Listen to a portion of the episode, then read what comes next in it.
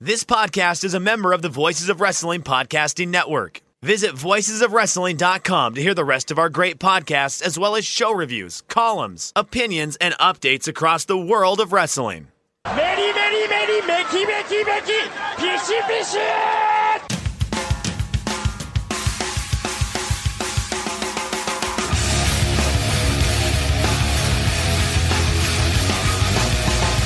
Are listening to the Voices of Wrestling podcast with your hosts, Joe Lanza X out go listen to some boring podcast where they're, where they're afraid of their own shadow. Okay? Don't listen to Joe Lanza because Joe Lanza's not changing. and Rich Kraetsch.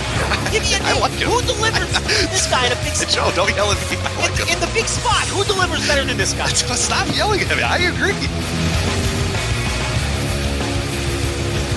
You are listening to your favorite professional wrestling podcast, the Voices of Wrestling flagship podcast. I am the king of banter, the most compelling voice in wrestling media, a reasoned and well explained man, the leader of the hardcore wrestling intelligentsia, an internationally acclaimed broadcast journalist as heard on BBC Radio, and a good family man, Joe Lanza. Rich Kraetsch will be joining us later, and this isn't one of my gimmicks where I tell you Rich will be joining us later, and then he never actually joins the show. Rich is legitimately joining the show later. We're sort of putting together a Frankenstein edition of the flagship this week. We're piecing it together. Uh, this was a wild week. I just returned from dealing with what I had to deal with in New Jersey uh, for about uh, four or five days. Then we had Valentine's Day, which happened to fall on a Thursday, which is when Rich and I normally record this monstrosity. And as married men, if you think that we were going to get away with, uh, hey, listen, hey, listen, Toots, we're going to put off dinner tonight because I got to record my dopey podcast and talk about Pac versus KZ and the Elimination Chamber and uh, Kaito Kiyomiya uh, for three and a half hours. So uh, we're going to put off the Valentine's Day festivities.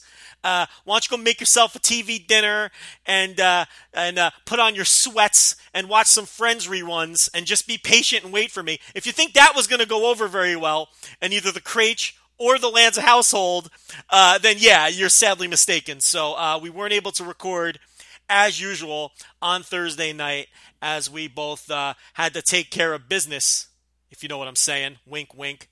On uh, on Valentine's Day night. Uh, listen. So here we are. We're going to put together a show for you today, uh, being recorded at various different times throughout the week, and um, and we'll piece it all together and give you a Frankenstein edition of the Voice of Wrestling flagship podcast. Here is what is on the template. A little bit later on, Rich is going to get with you guys. He is going to break down Jay White versus Hiroshi Tanahashi. He is going to break down Pac versus KZ, which, if you haven't seen it, is drawing rave reviews as a surefire match of the year contender from the most dra- the mo- you know the most recent uh, Dragon Gate Open the Dream Gate defense from the uh, Open the Truth Gate show on the 10th of February, which was Pac versus KZ. Rich is going to have full breakdowns of both of those matches in detail. I'm going to talk about those matches too, but I'm also going to uh, go over uh, the entire show. We're going to talk about the New Beginning show, and we're going to talk about the Truth Gate show.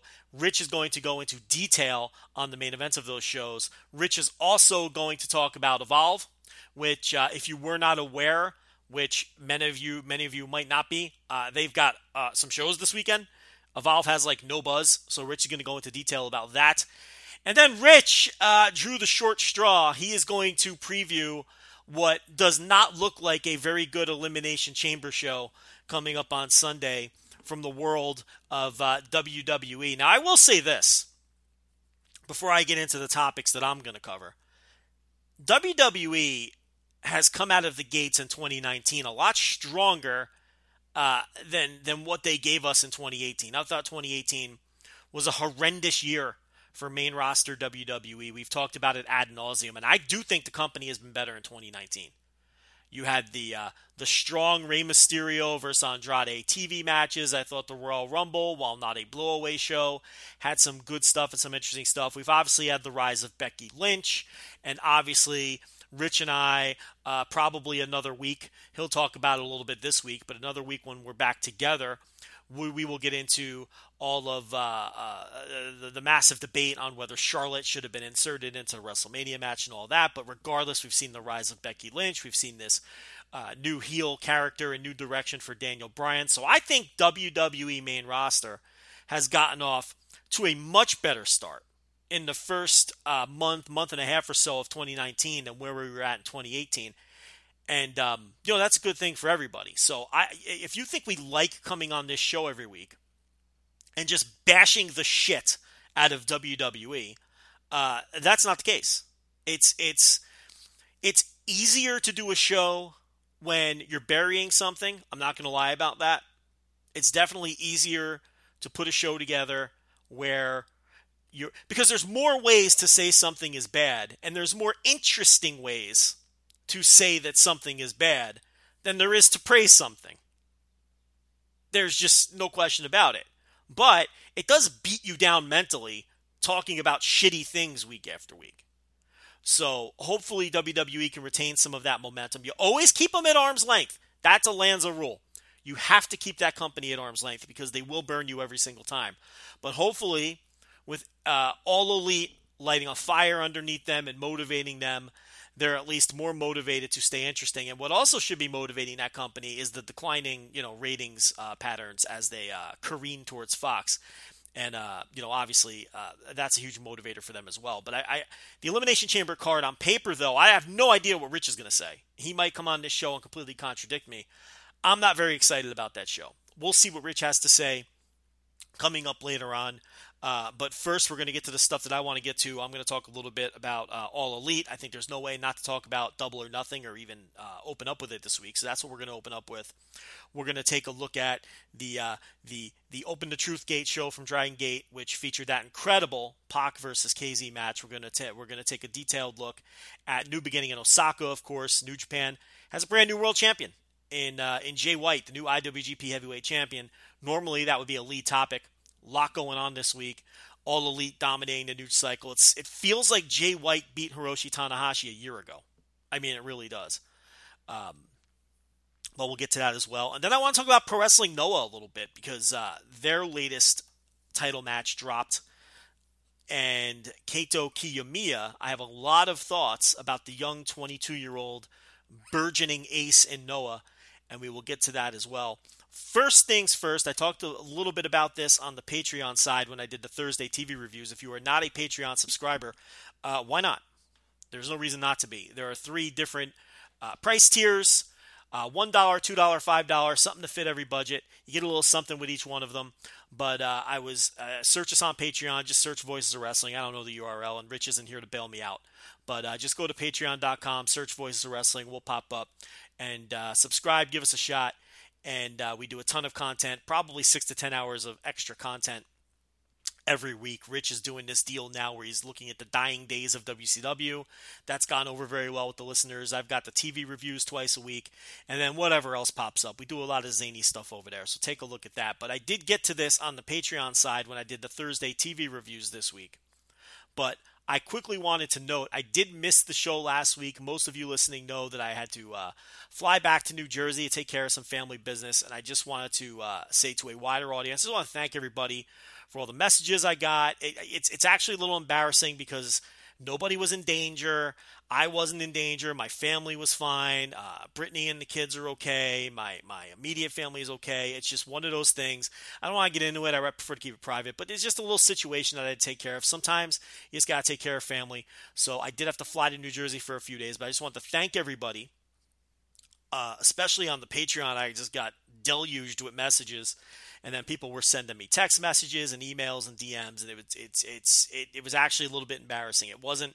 Uh, I thank everybody for their concern, and um, I'm really appreciative, and it really goes to show um, um, how how good all of you people are. But uh, but everything's okay, everything's fine, um, and and everything is taken care of, and everything is good in uh, the life of Joe Lanza, and more importantly, the people around me, because you know I'm you know I'm just Joe Lanza. These other people obviously uh, are, are, way more important to me, and everybody's fine. So um, I just want to thank everybody uh, uh, for that. So let's get into the show this week, and let's start with All Elite. Maybe you've been living under a rock. Maybe your only contact with the outside uh, world is this show every week, which is a terrifying thought. But All Elite put their tickets on sale for double or nothing this week in Las Vegas.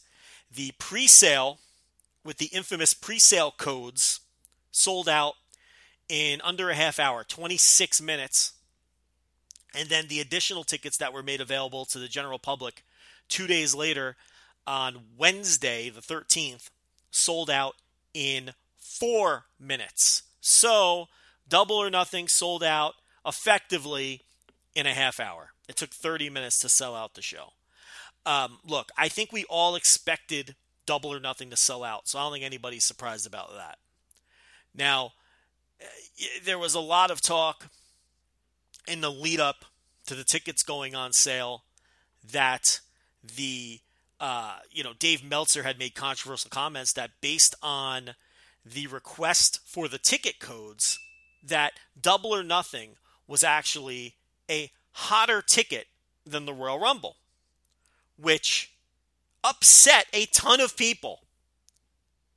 Now, when you look at what basically Dave was saying, but based on the number of requests for ticket codes times, you know, three or four tickets for each person, it didn't really seem all that outrageous. But what I really want to talk about today, and I'm going to circle back to that point. There's a reason I set it up that way, so bear with me. But what I want to talk about today is the is how AEW just brings out the absolute worst in discourse among everybody. There's certain topics that just bring out the worst in people. Roman Reigns. New Japan. Uh, more specifically with New Japan, um, you know, whether or not Tetsuya Naito should have won at the Tokyo Dome and defeated Kazuchika Okada, or uh, whether or not, uh, you know, there's a million different topics you could talk. Whether or not Gedo is a good booker, um, whether or not Roman Reigns uh, is being overpushed, underpushed, uh, the victim of a political hit. Anything involving Roman Reigns brings out the worst in people. But what brings out the legitimate dirt worst in wrestling discourse, without question, is anything involving all elite wrestling. And there's some reasons here. Number one, it involves very polarizing wrestlers Kenny Omega, the Young Bucks, and Cody R.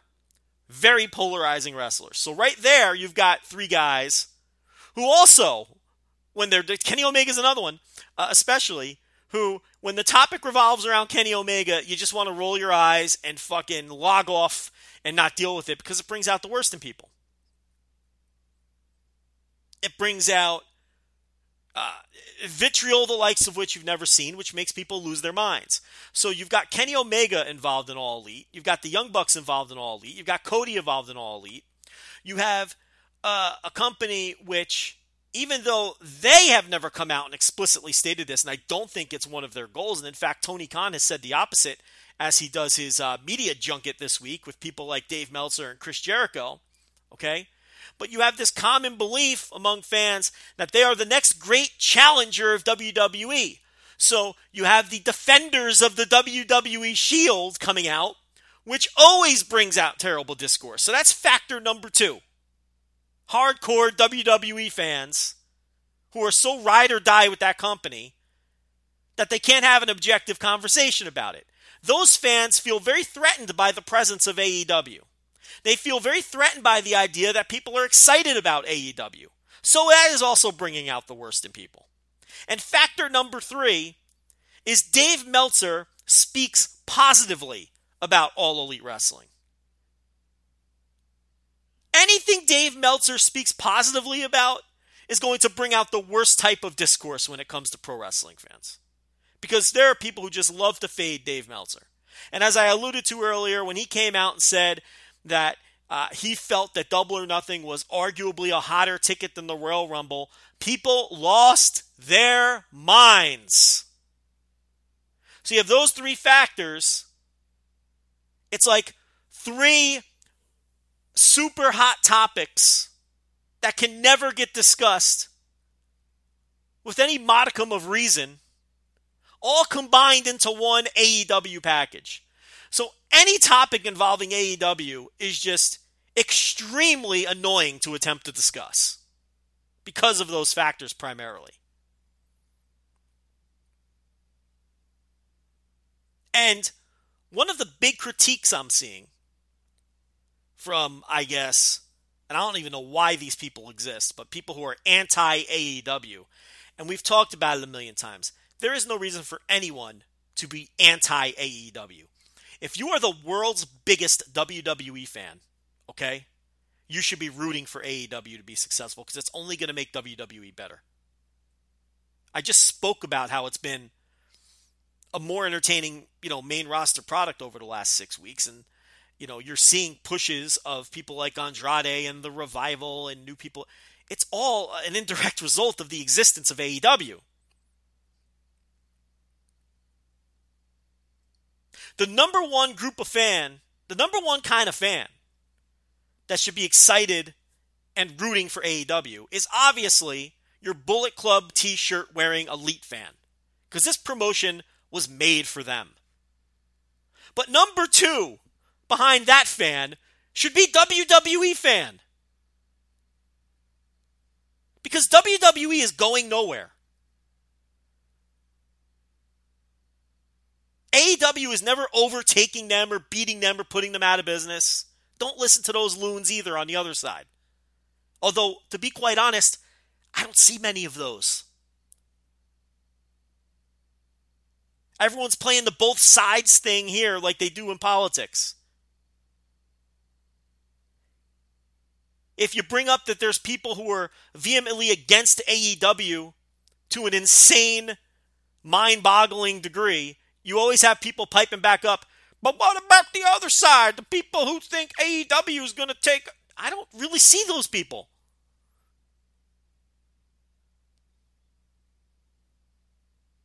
But that's besides the point. The point here is if you're a hardcore WWE fan, you it's only going to make your promotion better too. Don't be threatened by AEW. They're not going to overtake you. They're not going to put Vince McMahon out of business. They're only going to motivate that company to be better, which we all want. Because quite frankly, that company stunk last year.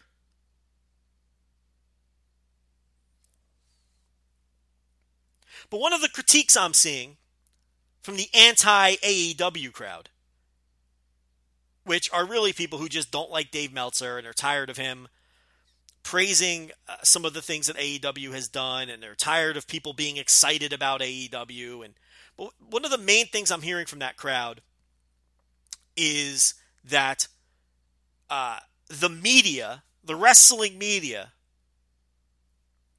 aren't being hard enough on AEW. They're not critiquing them hard enough. They're treating them with kids' gloves.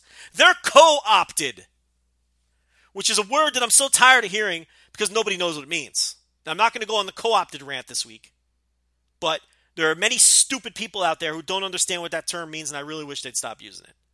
But that's the critique you hear. So, what I'm going to do now on this show are talk about some of my critiques of AEW so far.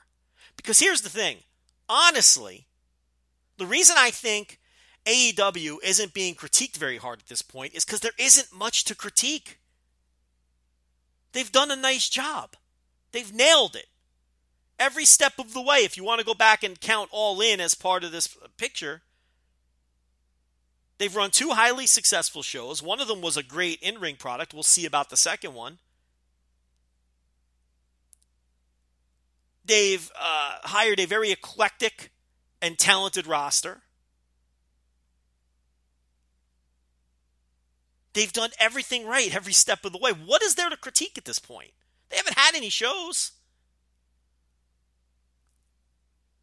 I don't know what people want. I don't know you know what they expect the media to do and come out and start bad. What, what am I going to bash them for? They've done a nice job. So, I thought of a couple areas where I can be critical of AEW. I did come up with a couple. Number one, I think they run buildings that are too small. They're too conservative. That's my number one critique of AEW so far. They're not aggressive enough. Because it's very clear they could have sold double the amount of tickets they sold for double or nothing. They're too conservative. They could have sold more tickets for All In. They were too conservative in hindsight. But they had. See, All In was riskier because it was the first time and they didn't know. You give them a pass there. But this time around, they had to know that they could have sold more than 14,000 tickets for this one. Based on what happened for All In, based on the excitement of this being a new promotion, they're too conservative. The buildings they run are too small. And this is why I'm going to circle back to the heat that Dave Meltzer took when he said it was a hotter ticket than the Royal Rumble. I mean, was he wrong? The Royal Rumble was heavily papered. They were doing two for one ticket sales to get people into the building. Then they papered the building on the final weekend. And they announced that they had over, you know, over fi- almost 50,000 people. I think they announced 48,000. We all know that's bullshit. And we know the actual number, I don't have it in front of me, was something like 32 or 33. Let's just say over 30,000 tickets sold.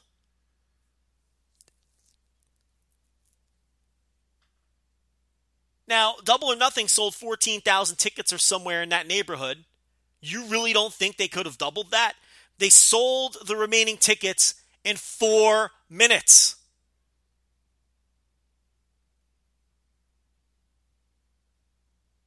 Look, I'm not saying if you put double or nothing in a building the same size as the Royal Rumble, okay, they'd outdraw the Rumble, but I don't think I you know, I think it would be close. I think it would be in the same neighborhood. And I don't think that's a wild statement based on what we saw. And Dave Meltzer was really only basing that on the interest in the codes. There were 20,000 people who wanted these codes. Even if they only want two tickets each on average, that's 40,000 tickets. Let's be fair here. Again, these are WWE fans who are so threatened that another company is doing well in their backyard that they're losing their fucking minds.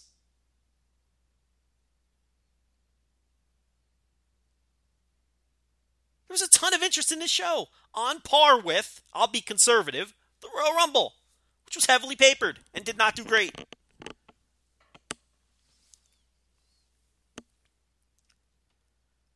But I think Elite is being way too conservative with the buildings they run. You only have one chance for the first time. All in, you know, they didn't want to look foolish. They had a goal of 10,000. They beat it. This time around, I do think they could have run a bigger building. I think it's obvious now. I mean, they're even saying so. So that there's a critique. Here's my other critique of All Elite. Here's the other thing that I haven't really liked. Um, they're a little too performatively woke for my taste. A little too performatively woke for my taste. And I think it has already reared its head and become a bit of a negative for them and a pain in their ass. in my line of work, I manage managers. And a lot of times we have to build budgets together and, and business plans.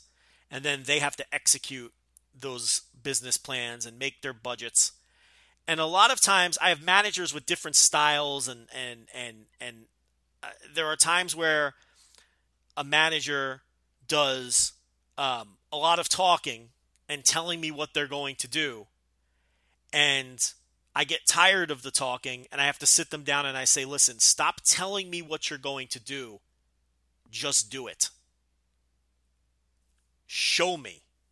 Stop telling me. Just show me. And I feel like that's kind of what we're running into with All Elite right now. At the first rally in Jacksonville, um, they're puffing their chest and and and telling you we're going to pay the women the same amount of money as we're going to pay the men and we're going to we're going to give all this money to to gun violence charities and and and uh, you know and, and and all of this and, and just just this performativeness just just do it don't talk about it just do it because when you position yourself as the woke bay company in pro wrestling. You're going to be held to that standard. You're going to, you're putting a magnifying glass on yourself. You're putting yourself on a pedestal and you're opening yourself up to criticism, to bullshit criticism that you shouldn't have to deal with, like what we saw this week.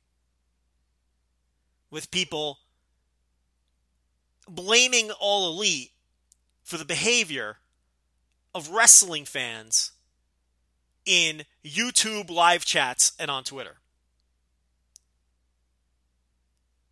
And how all elite is supposed to control that, I have no idea. No one can control the internet.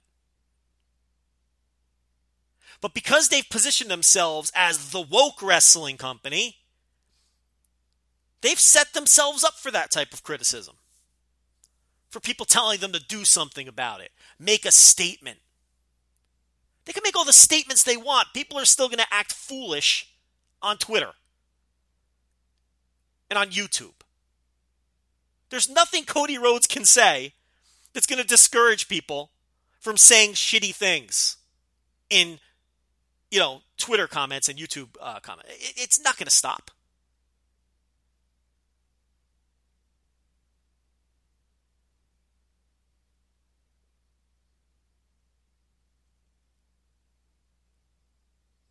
But when you tell everybody you're going to do all these great progressive things, instead of just doing them, now we're waiting for you to do them.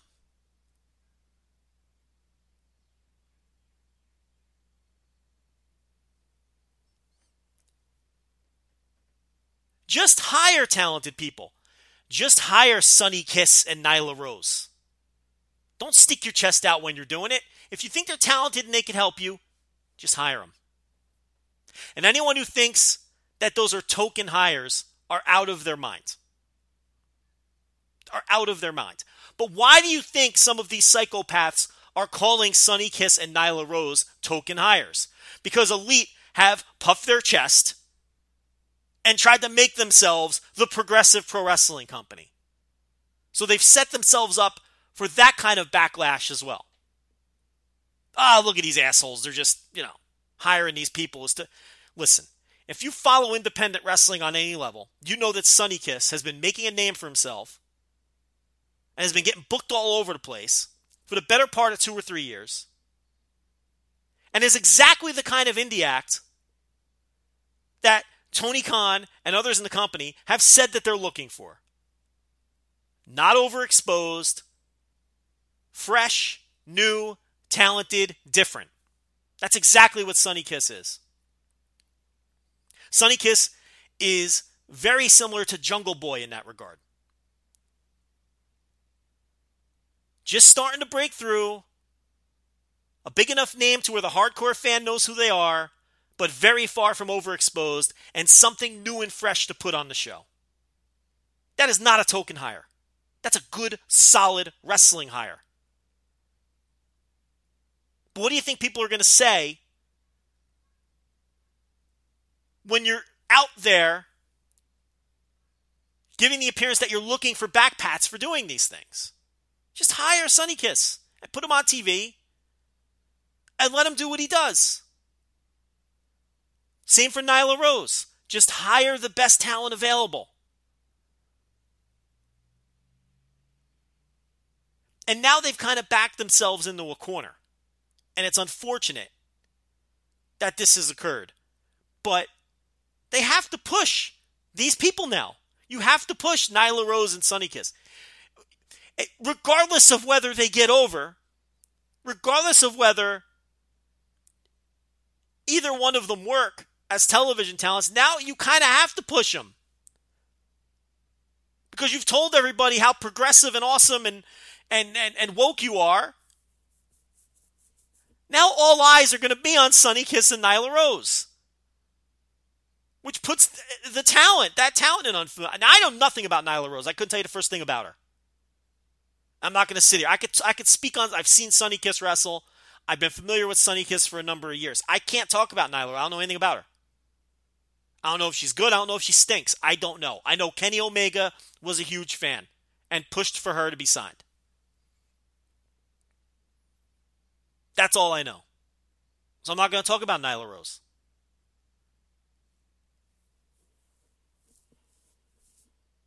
But what if Sonny Kiss, you know, shows up on TV and doesn't get over? They're in a rough position now. Now they're forced to make decisions based on worrying about negative feedback rather than making wrestling decisions. If you just do the right things by your business and you don't puff your chest out, and if you're not looking, now look, I get it.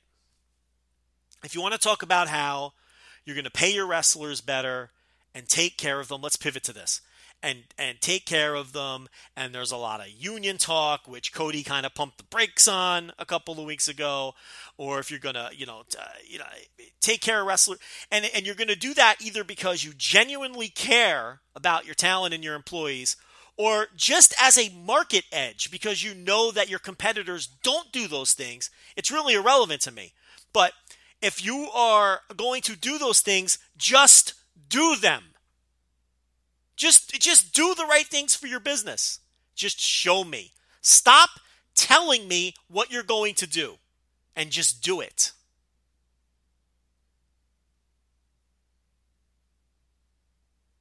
The other problem with being performative about this stuff is it comes off disingenuous to some extent. It comes off like you want us to recognize how progressive you are instead of, again, just doing it and allowing us to recognize how progressive and different you are. Again, just do it. Stop talking about it and just do it.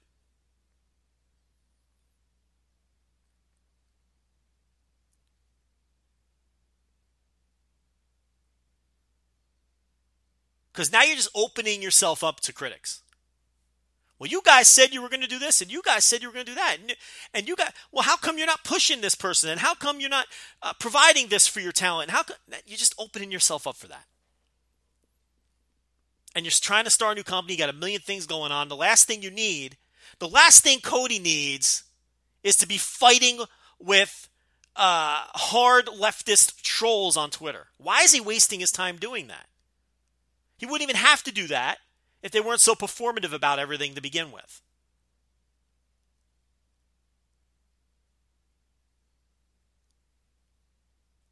Now, all of a sudden, it's your responsibility to shut down shitty internet trolls who are saying nasty things to Sonny Kiss and Nyla Rose when that's impossible to do. Now you're being pressured to make statements and condemn people in YouTube comments who uh, very obviously uh, All Elite condemns these people, and the statement's not going to achieve anything. You think it's going to stop it? It's not.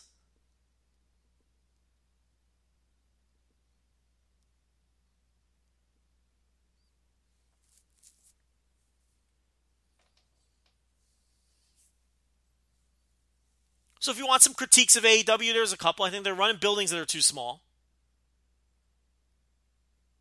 And I think they need to be very careful about being performatively woke. That never ends well.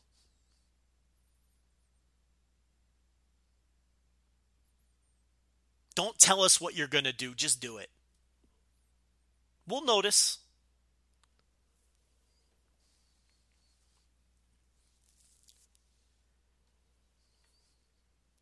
Let's pivot to New Japan.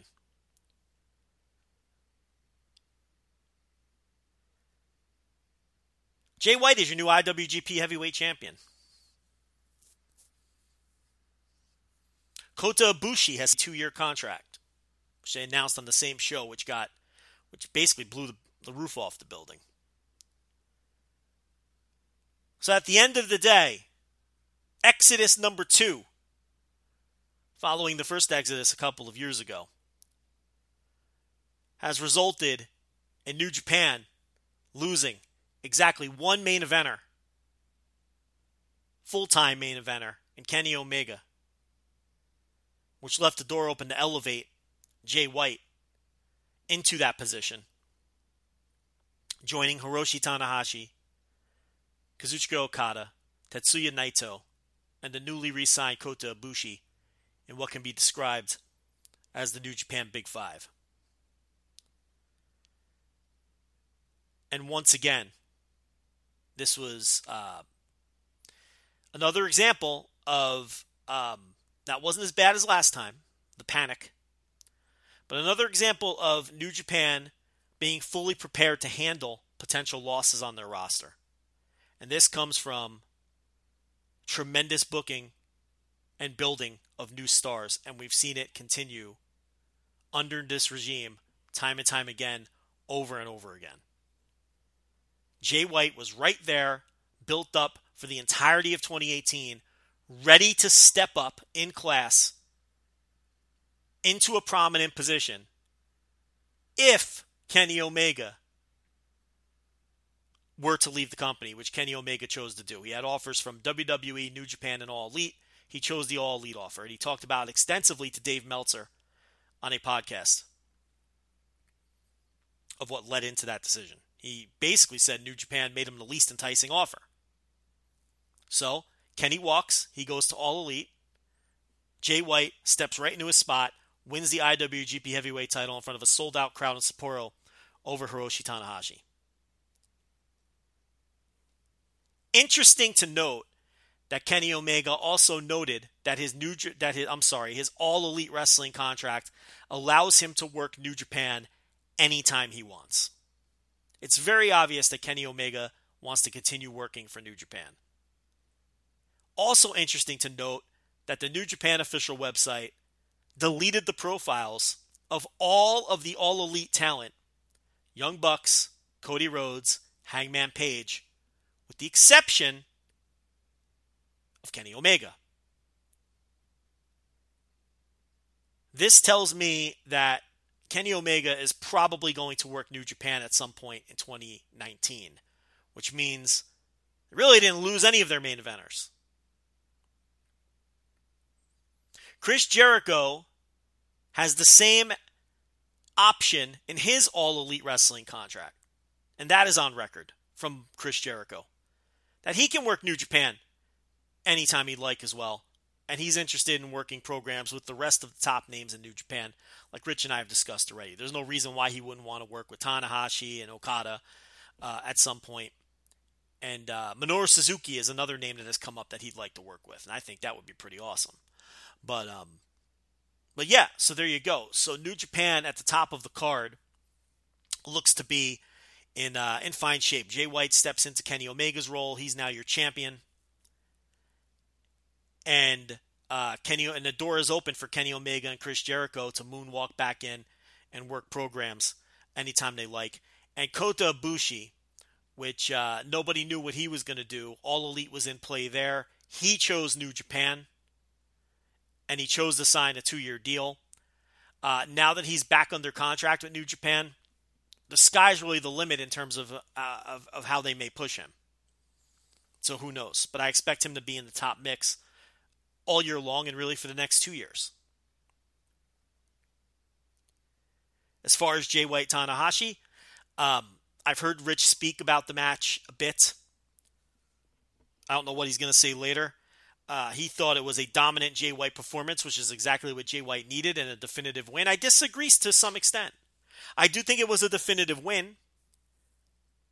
I think it was very important just like at Wrestle Kingdom when Jay White defeated Okada, if Jay White was going to win this match, to do it clean. We had seen Jay White cheat all year long in 2018 to get him over as a heel, and they did an effective job of that, even if it hurt the match quality. But he beat Okada clean, which set him up. Uh, in hindsight, now that was an obvious setup to set him up for this title win, and he beat Tanahashi clean. There was one moment in the match where Gedo jumped up on the apron to distract Tanahashi, which led to Jay White back body dropping Tanahashi over the top rope, which was the first big high spot of the match. Aside from that, Gedo stayed out of things, and Jay White won this match clean. So, early in the match, some shenanigans from the heel manager. They used it as a transition spot. First big high spot of the match. It was a great spot. Tanahashi took a great bump. From there, Jay White, I thought it was a back and forth match. I don't see this idea where everyone's saying it was a one sided match. Um, but, you know, Jay White wins what I thought was a very good, but not a great match. Very good match, not a great match. Not as good as Jay White Okada. Not as good as Jay White Juice Robinson from uh, San Francisco. Not as good as the Jay White David Finlay singles match from last year. I just I just don't think Jay White has great chemistry with Hiroshi Tanahashi. Sometimes guys just don't have the best chemistry with one another, and I don't think that they have great chemistry together.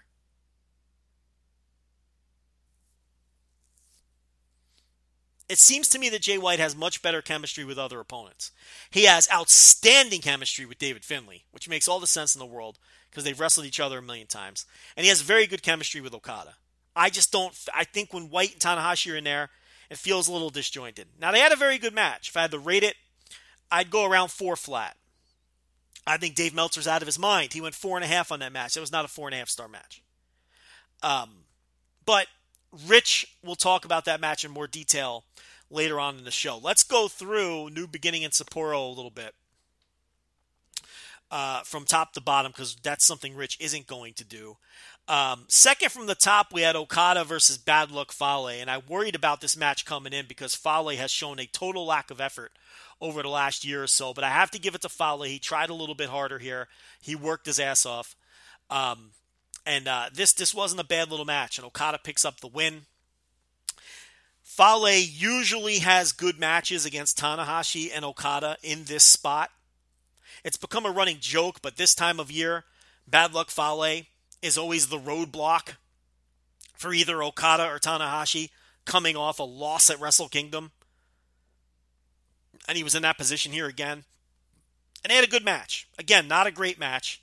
I thought the best match on this entire tour was Shingo and Bushi's win over Desperado and Kanemaru uh, to retain the junior tag titles. That was the best match on the entire tour. Remember, New Beginning was split into three major shows. I thought that was better than any of the matches here. Taiji Ishimori retained against Ryusuke Taguchi. Taguchi, comedy wrestler at this stage of his career, always steps up in a big spot when he has a title match, and he stepped up here. They had a very good match. I thought the Jay White Tanahashi match was a little bit better than the Okada Fale match and the Ishimori Taguchi match, both of those matches were very close. They were all right there in the three and three quarter, four star range. Taguchi was mocking one of Ishimori's old Toryumon gimmicks, came out in the overalls with the microphone, doing the dancing. And then Ishimori broke character and busted into one of his old dances. This match was a lot of fun. The Ishimori Taguchi match was just super fun. And now Taiji Ishimori is moving into a title program with Jushin Thunder Liger, which is also going to be a ton of fun. It also tells you that they're kind of extending Ishimori's title run here. They're not rushing into whatever uh, the next champion is going to be. You knew he was going to beat Taguchi. You know he's going to beat Liger. Maybe they're buying time until Hiromu comes back, and maybe Hiromu, since um, uh, Bullet Club, um, you know, isn't really feuding. You know, Lij has been more involved with Suzuki Gun lately, so maybe they're just stalling out this Ishimori title run against contenders that he's sure to defeat until Bullet Club, uh, you know, can get back into it. I'm sorry, until Lij can get back into it with Bullet Club, which would set up Hiromu challenging Ishimori. Who knows? Uh, but for now, Ishimori looks like he's going to have a pretty meaty title run because I don't expect, I don't think anybody expects Jushin Thunder Liger probably doesn't want the title at this stage. Uh, but to pop up in a title match every other year or so until he finally hangs him up or can't go anymore, I've got no problem with it. I don't think anyone has a problem with Liger challenging for the title. Uh, Guerrillas of Destiny beat Togi Makabe and Toru Yano. This was a little surprising to me because I thought the Makabe Yano team the newly reformed Makabe Yano team, were going to be a big time push team this year. And I thought this was a good spot to pick up a win over Guerrillas of Destiny since Guerrillas of Destiny just lost the titles. Uh, they're kind of slumping anyway. They lost both sets of their titles, actually. Um, so this would have been a good spot to beat them. Tama Tonga's doing this weird good guy gimmick now, which is more of a comedy thing. So I thought this was a good spot to give Makabe and Yano a high profile win and get them into the tag team title mix. But Guerrillas of Destiny win. So this was a little surprising to me. Uh, Chase Owens and Yujiro defeat Tomoaki Honma and Yoshihashi. This has to be, okay, this was fifth from the top. This might be the highest placement that Owens and Yujiro have had as a tag team, and especially the highest placement in, in, in a match that they won. And I'm talking about just a straight two versus two tag. So, what we've established here with Owens and Yujiro is yeah, they're an undercard tag team, but they're going to beat other ragtag undercard teams at this point. And Chase Owens is now under New Japan contract. So Chase Owens and Yujiro, a fun lower mid card tag team in New Japan, and they pick up a very high profile win for their spot on this show. And then the rest of the show were just multi man tags. We saw Bushi, Shingo, and Tetsuya Naito defeat Desperado, Taichi, and Kanemaru. Obviously, there were other new beginning shows where the LIJ Suzuki Gun feud were featured in higher spots, so uh, they occupied a spot. That's what's weird when you split up these shows, okay? We had the blow off matches. We saw Naito Taichi. We saw Shingo and Bushi beat Despi and Kanemaru. But because these shows are split into three different shows, later on in the tour, after we've already had the blow off matches, we get these weird, you know, multi man tag team matches uh, that, that sort of uh, come after the uh, the the the primary matches of the feud have already taken place. So it's a little weird in that regard. Um, Evil and Sanada defeated Ayato Yoshida and Shota Umino. Ayato Yoshida and Shota Umino are an outstanding jobber tag team that I raved about in the book this year. You can still buy the 2018 New Japan Yearbook um, on PayHip at Name Your Own Price, and it is also available on Amazon for I believe 5.99 where I just brag about. I just love this tag team. Of course, they famously went 0 17 or whatever it was, 0 14 in the World Tag League, and I think they may have only one or two wins as a team. And of course, they were going to lose this match. This was a little disappointing to me. I thought that these two teams would have a better bout. Um, but, you know, it was just a match. It was a two star special. And then the opener here was Hiroshi Tenzan, Satoshi Kojima, and Jushin Thunder Liger defeating Minoru Suzuki Taka Michinoku and Takashi Iizuka by DQ as the storyline continues where Tenzan is trying to uh, make Iizuka normal again, and obviously that's going to be the big conclusion on his retirement show, where Iizuka is going to snap out of it. And uh, I hope he doesn't. I hope he just stays a madman till the end, and we all think we're going to get that moment, and he just takes the iron glove and and throats Tenzan again on the retirement show. That's what I want to see. Because why the hell not? Just go out a lunatic. But it gives, hey, when's the last time Hiroshi Tenzan had a storyline? So it's kind of fun to see Hiroshi Tenzan involved in something again. And anyway, guys like Kojima and Liger worked this show. Remember, they were originally set to work the United States leg of the New Beginning Tour. But uh, this show, which took place on the 11th, all of those guys were back. Uh, no sign of Tomohiro Ishii or Juice Robinson or uh, Yuji Nagata uh, anywhere on this tour because, um, well, Juice was in the United States and the Japanese guys weren't able to get into the United States. And uh, these shows were already booked out. So uh, guys like Ishii and Nagata, they got the tour off. They got an entire tour off. Good for them. Rest up their bodies. I'm a big proponent of wrestlers resting up their bodies. So that was New Beginning in Osaka. Look, I may have said Sapporo earlier in the show, but this was Osaka. Um, look, this wasn't a great show. It was an okay show. Uh, the three matches on top were very good. Can't call them great.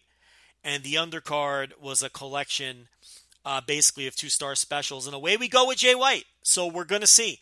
Uh, they put him in Omega's spot. Now, this was interesting. This was something Kenny Omega said to Dave Meltzer privately. He didn't say this on air uh, during uh, Kenny Omega's interview with Dave Meltzer, which, by the way, the Kenny Omega interview with Dave Meltzer uh, was very good. And you should all go listen to it. Uh, Garrett Gonzalez was on it too, to be fair. Uh, but Dave asked most of the questions. But Kenny Omega came off uh, more genuine and honest in this interview with Dave than he ever has before in one of these interviews with Meltzer. And if you're a longtime listener of this show, you know that we've been very critical of Kenny Omega going on the air with Dave and basically working him. A couple of years ago, this show reported that Kenny Omega was full of shit, uh, that his, con- his contract was never up, uh, when he basically went on the air with Dave and told Dave that he was a free agent. That was utter nonsense. The company told us it was nonsense. Uh, but, you know, this time around, if you listen to Kenny Omega and his conversation with Dave, he signed a four year contract with All Elite Wrestling. And I think because Kenny Omega's future is sort of laid out now, and there was no angle to work, okay? Uh, he had made his decision between the three companies it's a relaxed Kenny Omega. You can hear it in the tone of his voice.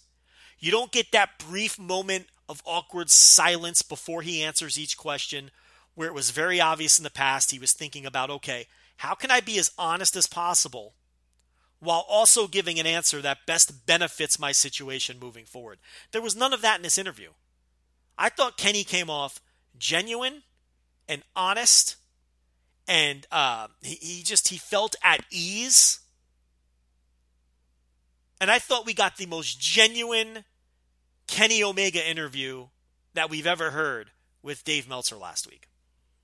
And the reason I bring that up is he noted to Dave off air, and then Dave reported it the next day, that the working plan, if he would have re signed with New Japan, was for Kenny Omega to retain the title at Wrestle Kingdom and then lose the title at Madison Square Garden to Kazuchika Okada, who presumably would have won New Japan Cup to set that up. Although Kenny didn't say that. That's interesting because we had heard a couple of weeks earlier that the working plan in New Japan was just to elevate Jay White and do exactly with Jay White this year what was planned to have been done with Kenny Omega had he stuck around. And you can kind of see that playing out. Instead of Kenny Omega going into Madison Square Garden as champion, it appears as though Jay White is going to go into Madison Square Garden as champion. So does that mean Kazuchika Okada is going to win the New Japan Cup and then defeat Jay White for the title in MSG? Since he was slated to defeat Kenny Omega for the title in MSG before Omega decided to leave the company? That may be how it plays out. That may be how it plays out. And quite honestly, I think New Japan kind of lucked into the better story. Because Jay White has had Okada's number for about a year and a half now as we head into that uh, match. All of 2018 and for the first quarter at least of 2019. So Okada defeating Jay White for the title is actually a pretty damn good story for New Japan. I also think it was it, it's really cool that they were going to give people Okada Kenny Omega on an MSG show that was already sold out anyway. Now, granted, it's like the fourth time they're doing the match. And it's a match that they'd done in Japan three times already, or, or whatever it is. And it kind of makes sense from that perspective where you're not really burning off a fresh big time money. You've already made your money on Okada, Kenny Omega in Japan. So it kind of makes sense. But man, that is hardly dogging it for a show that had already sold out before you announced anything. To give not only a Kazuchika Okada Kenny Omega main event, a match that ran away with match of the year, a, a legendary series of matches that many would say are among the greatest matches of all time, to give people in Madison Square Garden at WrestleMania weekend that match, which you know would have been fucking great, tells you that they were really looking to steal the weekend and to give you a title change as well. Man, there's no way, uh, you know, 20,000 people wouldn't have left that building happy, like they got their money's worth. But Kenny leaves. Jay White goes into that match. And if they do Jay White Okada and they do the Okada title win, I think, uh, you know, that will be very satisfying for the people who bought those tickets as well. So just interesting there, taking a look at the New Japan booking, what the plan was, and what the plan transitioned to, which was basically Jay White now stepping in to Omega, Omega spot. Now, could they pivot and just do something entirely different with with Jay White and not sure? But I don't know. I think it's curious that we heard okay, Jay White's going to be stepping into Omega spot right down to what were the booking plans were. And then we have Kenny Omega coming out and telling us that he was set to lose the title at MSG to Okada. It all just kind of fits. So if I were a betting man, and I am, I would bet that Jay White loses the title to Okada and MSG. But I guess we'll see. And we'll see, you know, the thing about Jay White, okay, is, you know, with New Japan Cup coming up and all of that, that'll probably be his first title defense. So we're really not going to get a chance to see whether Jay White can truly be a top guy from a drawing perspective with this title reign. Because, yes, this match with Tanahashi sold out. And a lot of people are just going to credit Tanahashi. Okay? And that's fair. We haven't seen Jay White produce at the top. If he doesn't have another uh, title defense between now and MSG, which he's already talked about in his promos, well, MSG sold out before they announced the match, so you can't credit Jay White for that one.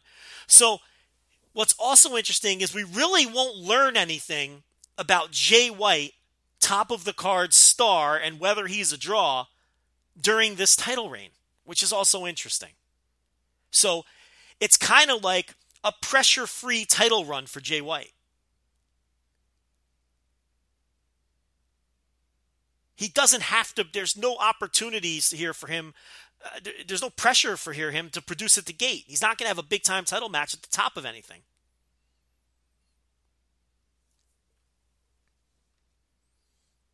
Where, you know, it's his responsibility to draw. So that's interesting too. As far as Jay White goes, look, I think the guy's a star. I think he knocks it out of the park with his promos. I think he knocks it out of the park with his uh, with the way he carries himself. I think he carries himself like a superstar. And the matches, look, I think he's had some great matches. I thought the Okada match was a great match. The Juice Robinson match was a great match. And he's been hit or miss with some others, like the Tanahashi matches. I did not like the Wrestle Kingdom match, and this one was very good, but uh, wasn't at the level of your usual New Japan main event. But I think now that a lot of the elements of uh, cheating and debauchery have been removed from his matches, I think moving forward, I'm not worried about the, the match quality when it comes to Jay White. I think that will come.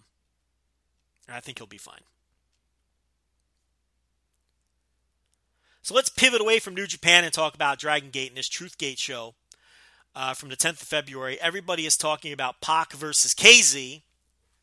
Match of the year buzz. And I got to tell you, um, this right now is my working match of the year. I know we're only in February, but uh, I went four and three quarters on this. No five star fear. Never felt like a five star match to me. But as soon as it was over, I felt okay. That's the best match I've seen so far this year. I mean, this was a great match. Not only was this the best match I've seen so far this year, this was the best Pac match I've ever seen, and this was easily, without question, the best KZ match I've ever seen.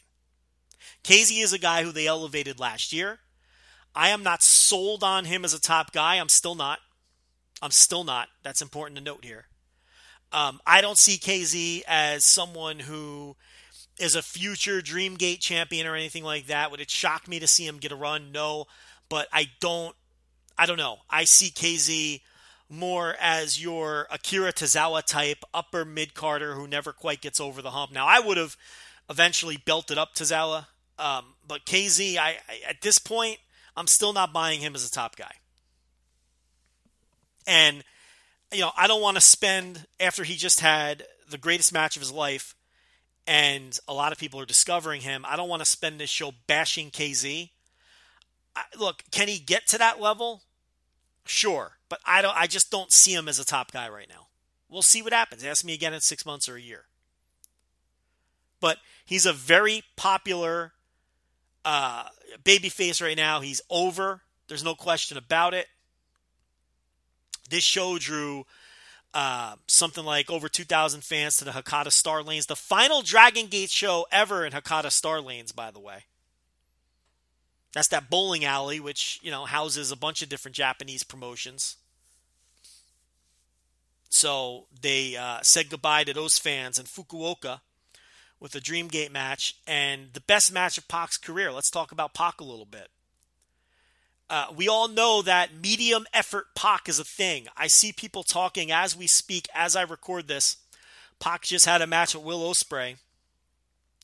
And uh, people live are saying that we uh, unfortunately got medium effort Pac in that match, and they did a DQ.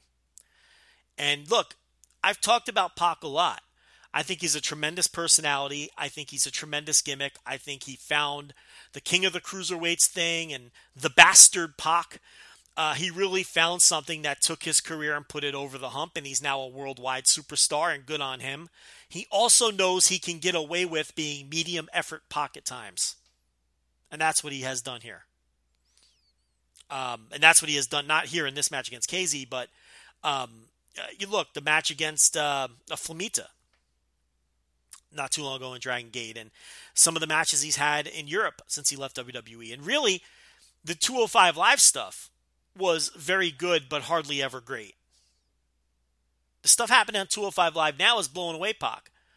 But in this match against KZ, this was not medium effort Pac.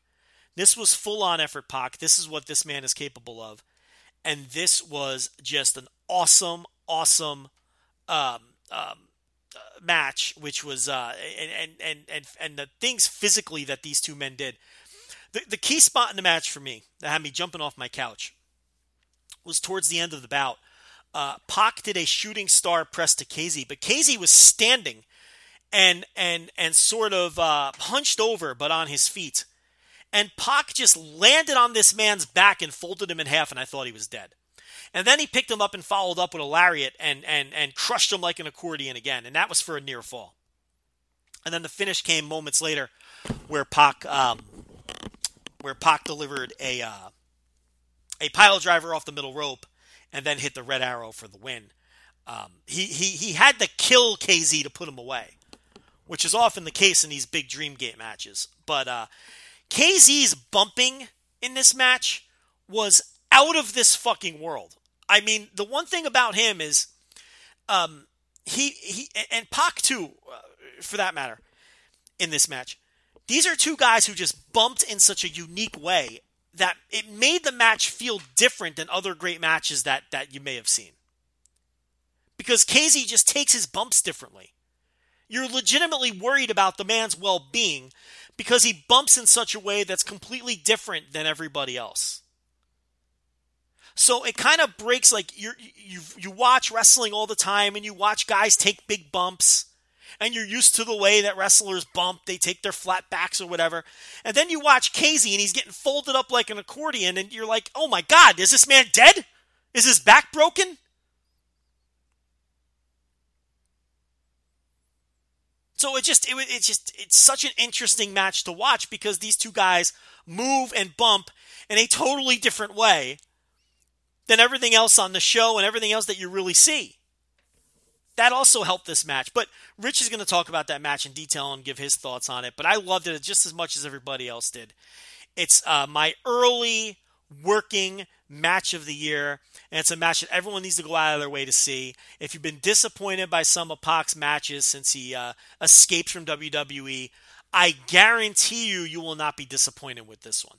As far as where they go from here, um, actually, let's talk about this as we move along the card. I'm going to run through this card the same way I ran through uh, New Beginning in Osaka. So we open up with Dragon Dia, Jason Lee, and Kaito Ishida, along with Shachihoko Boy, taking on Gamma, K-ness, Mondai Ryu, and Yasshi. Uh, look, there wasn't much to this. This was an opening Dragon Gate eight man match. There was a little bit of comedy here. There were some dudes that were clearly not going to take bumps for this uh, six minute eight man opener. Um, there, uh, you know, there's just uh, nothing much to see here. Um, as far as the where'd my notes go? I had some notes on this, and of course I misplaced them. Tremendous radio here as I search through the spiral notebook of doom to uh, try to find my uh, Dragon Gate notes.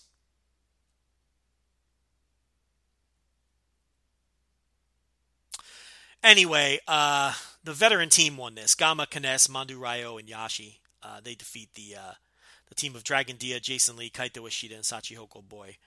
And uh, actually, I timed this out at about 10 minutes. Let me pull up the cage match because I can't find my notes, so we're going to have to work off the cage match. Yeah, the match was 10 minutes and 16 seconds. So uh, there you go. Next up was a comedy match. Don Fuji defeats Stalker Ichikawa. The big spot here, Stalker Ichikawa brought out the ladder, um, and um, he took a big bump. And the idea is because Stalker Ichikawa is such a weakling, he doesn't get a 20 count, he gets a 50 count to get back into the ring. And uh, that got a big uh, pop out of the crowd. People were laughing hysterically at the idea that this man was struggling to get back into the ring with a 50 count. And uh, Don Fuji defeats uh, Stalker Ichikawa. I've got my notes. It was K-ness pinning Jason Lee in that opener, by the way, uh, just uh, for the interest of posterity. But okay, so match number three, and this is a key match now, three-way match. Shun Skywalker defeats Kagetora and Kanda. Now, Kanda sucks, and I want to spend some time on this. Kanda is not good. Kanda is one of these veteran guys who's pushing 40 or might even be on the wrong side of 40 at this point, and time is starting to catch up with some people on the Dragon Gate roster. Kanda, the effort just isn't there anymore, and he's not very good. Uh, K-ness, who scored the fall in the opening match, his body is falling apart. Every time the guy gets healthy, he gets injured again. He's being held together by keto tape. Okay, K-ness is just falling apart in front of our eyes. So we're starting to finally see some attrition with these Dragon Gate guys who have been around for the better part of the last decade plus, and they're just starting to get older. Dragon Gate expert Iron Mike Spears, who contributes to this site and hosts Open the Voice Gate, he notes that Genki Horiguchi, another guy from that generation, doesn't work house shows anymore. So, again, that generation of Dragon Gate wrestler, we're starting to see some of them, you know, fall by the wayside a little bit as their bodies start to feel the wear and tear of the hardest schedule in Japan. And for the most part, these guys have been doing it for like a decade plus straight depending when they broke in and with which uh, Toryumon class and all those sorts of things.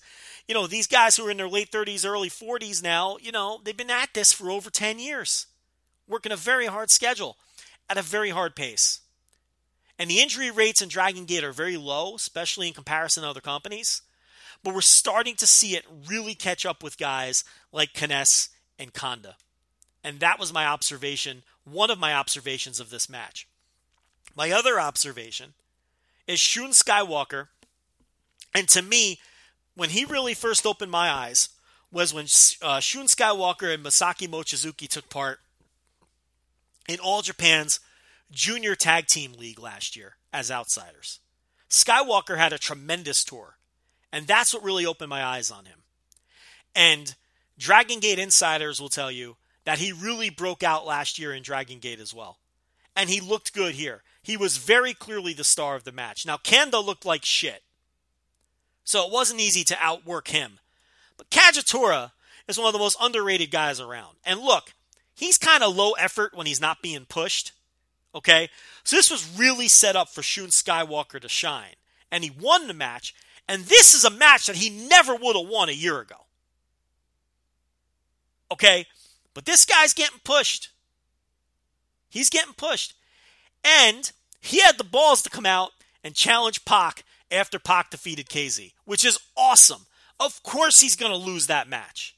Okay? But Shun Skywalker. What a big spot. He's going to challenge Pac for the Dreamgate title. And that's exciting stuff if you're a Dragon Gate fan. And this is a guy to watch in 2019. Next up, we had Eita, Kazuma Sakamoto, and the former uh, Cyber Kong, Takashi Yoshida. And they defeated the Michinoku, uh, uh, Masaki uh, Mochizuki's uh, um, unit, uh, what do they call them? The Mochizuki Dojo is what they're called. Hyo Watanabe, Kota Minoura, and Yuki Yoshioka. And the big thing here was Eita. He scored a very cocky pinfall on Kota Minoura here.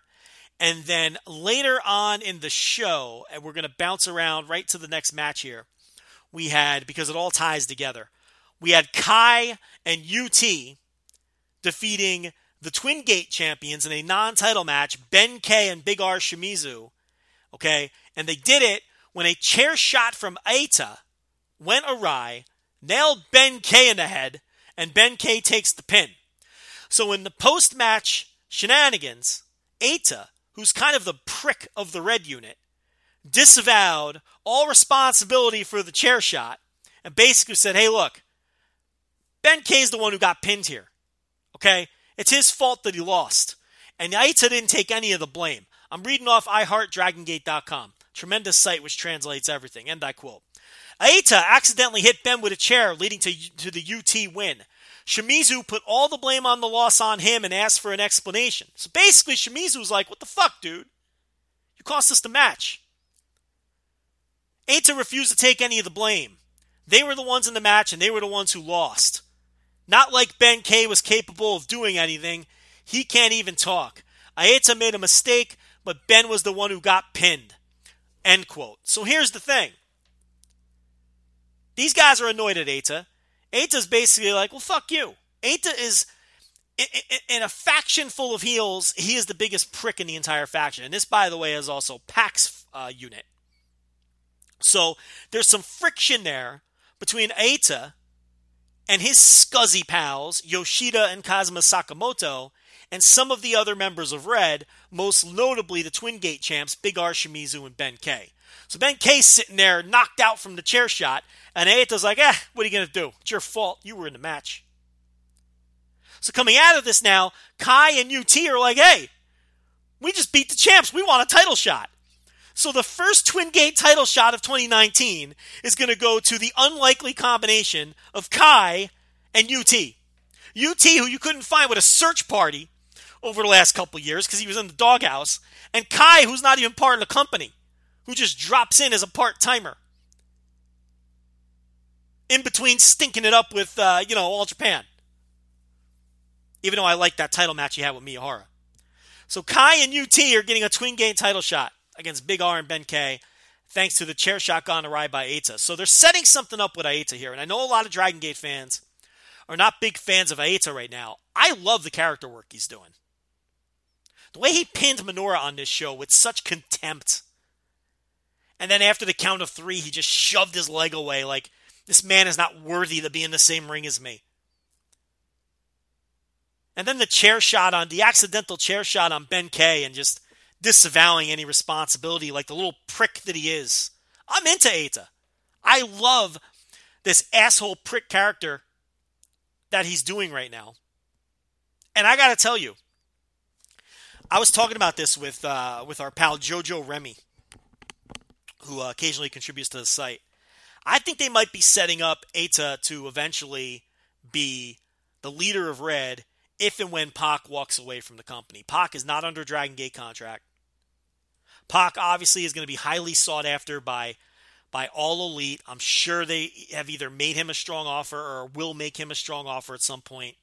He's going to headline double or nothing or be in one of the headlining matches against Hangman Page. Okay? So, you know, you know Pac, you know, has to have his eye on New Japan. He'd be silly not to have his eye on New Japan.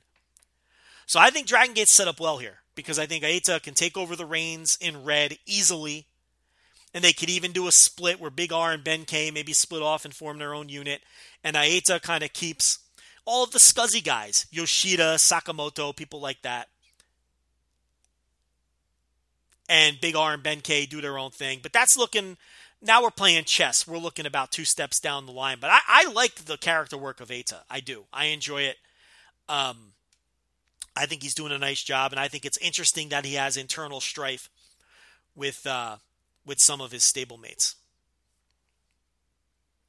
As we move on to an eight man tag team match, which was Masato Yoshino, Yamato, Dragon Kid, and Genki Horiguchi uh, defeating Naruki Doi, Masaki Mochizuki, Susumu Yokosuka, and Ryo Saito. Look, this was an eight man tag, OG style, with eight awesome Dragon Gate veterans. And they went out there and they were having fun, and it was just a good, solid match. Genki scores the pin on Mochizuki with the backslide. And uh, look, if you're a Dragon Gate fan, if you enjoy Dragon Gate, um, this match was just a shit ton of fun. There's nothing else I can add to it. Just a lot of fun. And that took us into our main event, which I already talked about, which was Pac defending the Dreamgate title against KZ. I guess he's calling his, uh, he's not calling it the red arrow anymore. I guess he's calling it the black arrow, unless it's a different move. One of you move, nerds can probably help me out with that. But uh, we already talked about that at length. Look, I thought that this Truthgate show, the final show ever from Hakata Star Lanes, was uh, a nice, easy watch. I thought it was a lot of fun, and I thought they planted a lot of seeds for the future. And I'm into the Dragon Gate again. I'm into the Dragon Gate right now. You know, I drift in and out. I keep one eye on it at all times. Don't get me wrong. I watch all the big matches. Um, but I love what they're doing with Shun Skywalker, and I love what they're doing with Eita.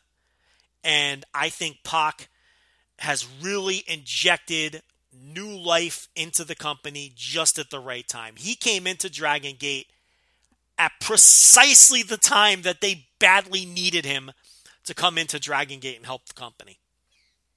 And this KZ match was the best match of his life. And, um, you know, Rich is going to talk more about it a little bit later on in the show. So that's uh, Dragon Gate as we bounce over to Noah which will be the final topic that I talk about before I hand off the baton to Captain Kraetsch. So if you don't care about Noah, uh, slap the fast forward button or stick around, join me, sit down, and uh, enjoy some Noah talk. So Kaito Kiyomiya had his second defense of the GHC title, Korakuen Hall, uh, February 1st. I just got around to watching the match. I don't think it aired. I think it I'm not sure when it aired, honestly. I think everyone just got around to watching this one, even though it took place uh, nearly two weeks ago. Yeah, it didn't air until February 9th. So um, this was a, uh, a match that uh, just dropped in all the, uh, the, the usual places. But Kaito Kiyomiya has his second uh, title defense, his V2 defense against Masa Kitamiya. So you know if Kiyomiya and Kitamiya were working for Vince McMahon, one of them would be changing their name. But uh, Kiyomiya, his second successful defense. And I want to talk about Kiyomiya a little bit because I'm worried about this guy. And Rich and I noted it when he won the title from Takashi Sugiura in December. We talked about that match, and I had noted at the time that something was missing from that title win. And actually, I believe that was a solo show where I talked about that. But something was missing from the title win. Here we had this dominant champion, this Noah icon, this badass motherfucker who was buzzsawing through everyone, right? In Sugi and Takashi Sugiura. And here we have this 22 year old kid who everyone knows is being groomed as the next ace of the company. He even wears green, which is important symbolism. And he takes down this monster and he defeats him. And it just felt a little empty. It didn't feel like it should have felt. It didn't feel like a huge career making win for this 22 year old burgeoning ace. Something was lacking. And I spoke about it at the time.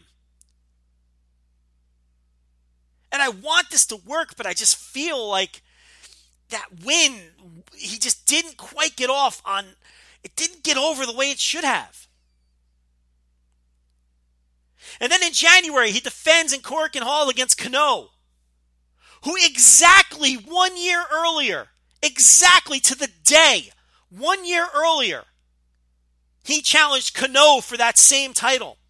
And Kenoh wins by knockout. He knocked him out with a kick to the dome.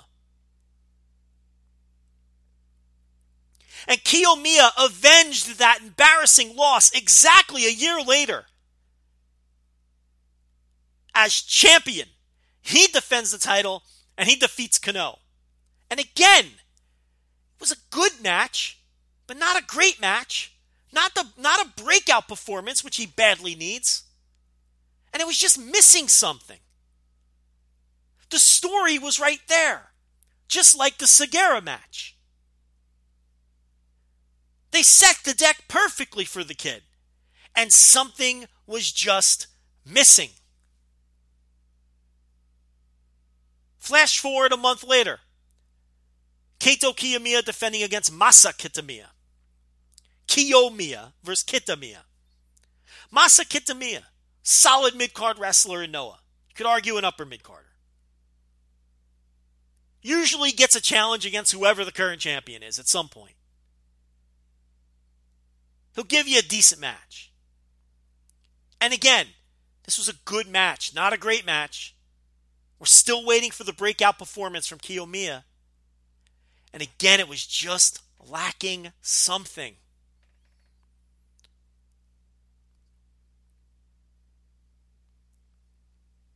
So we're two defenses into this title reign.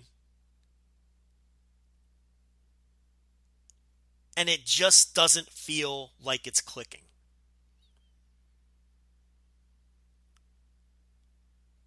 He's 22 years old. And he's being asked to grow into an ace while being in the position of champion. And I think that's unfair. He doesn't, he's, he's not exuding the necessary confidence. That's number one. He doesn't look super confident in the role. He's 22. This is going to bother people, but I'm going to say it. He's still green. He's not showing the necessary fire. I'm not seeing the fire from this kid. I'm not seeing the confidence from this kid.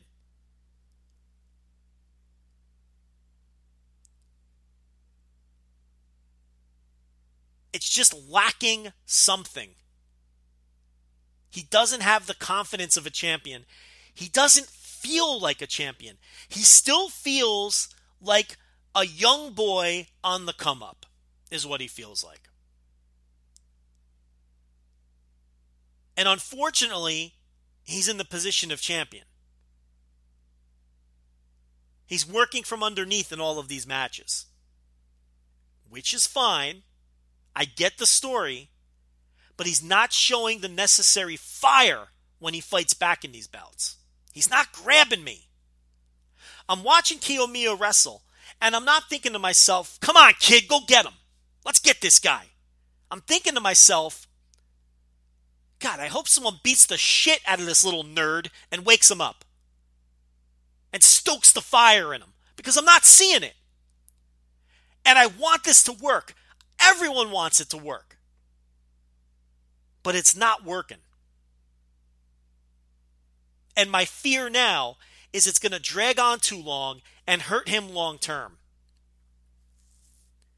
You don't want to get the stigma of being a failed ace, especially this early in your development where it can mess with you mentally. And I would hate to see that happen. It's very clear to me that this kid is not confident. He still sees everyone around him as his elders. You can feel it. You can feel it when you watch these matches. When he cuts his promo in the post match. Just the way he carries himself. He just doesn't exude the confidence of a champion. He doesn't have the swagger.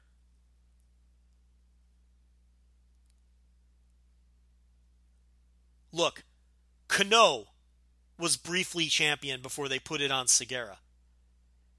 And we all know Kenoh wasn't going to be any kind of long term answer or, or, or business changing ace or anything like that. But Kenoh, he knew how to exude. He when Kenoh walked into the ring, you knew that he was a cocky little prick. He exuded some confidence. Kiyomiya does not. Kiyomiya looks uncomfortable in the role. Now, I'm not giving up on him. And I'm not even saying he's a failure. And I'm not saying that he can't grow into the role. I'm not saying any of those things. I'm saying he's not there yet. He's definitely not there right now. And I'm concerned. I'm very concerned that this could ultimately turn out to be a negative, both to him mentally and if it does if it if the fans start to notice what I'm noticing. You don't want to be a failed ace at this stage of your career. You don't. Maybe you don't recover. And look, Marufuji came out to challenge. He returned on this show and he came out to challenge even though his side lost in a six man tag. And I got to be honest, Marufuji should win that match. I think if you get the title off of Kiyomiya now, it's not waving the white flag. It doesn't make him look bad. It doesn't look like you're abandoning ship. All it will look like is that you established Kiyomiya at a championship main event level and he got schooled by the company legend. And there's nothing wrong with that. It gives him a barrier to cross. Okay, he's got to figure out how to beat Marufuji. Kenoh, Masa Kitamiya, those are nice little mid card guys. Okay. But if he loses to Marufuji, he can say, okay, well, now he's got to figure out how to beat the company legend. It gives him a goal to work towards. And then maybe later in the year, he gets him in a tag or he gets him in a tournament or he comes close and loses, whatever the case may be. But now he has an achievable goal that the fans can focus on. And when they see him finally pick up that scalp, maybe that helps him get to the next level. And maybe it just helps his confidence as a performer.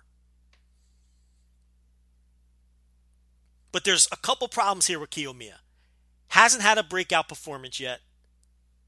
The matches have been good but not great. I think a great match would go a long way in both his perception and for his confidence. He doesn't come off as having any confidence whatsoever. That's another big problem. And he just doesn't exude ace right now. And here's the other thing, and people won't like this either. He doesn't look tough. And I get it. Okay? This isn't 1990 and there aren't a ton of Stan Hansons running around anymore and it's a different world and all that. And but the problem is not only does he not look tough, he doesn't exude toughness in the ring either to overcome it. Hiroshi Tanahashi doesn't look tough. But when you see him in there trading blows with Shibata or mixing it up, when he wrestles, you get the he can he can wrestle tough.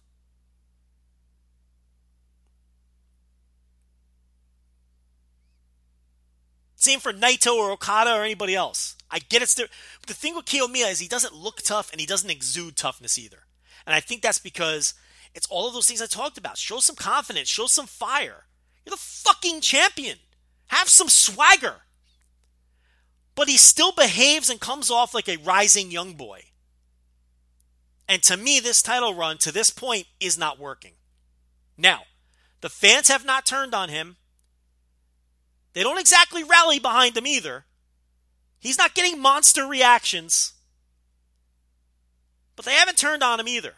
In fact, to this point, his his matches have drawn exactly what Sugiura's drew against the same opponents.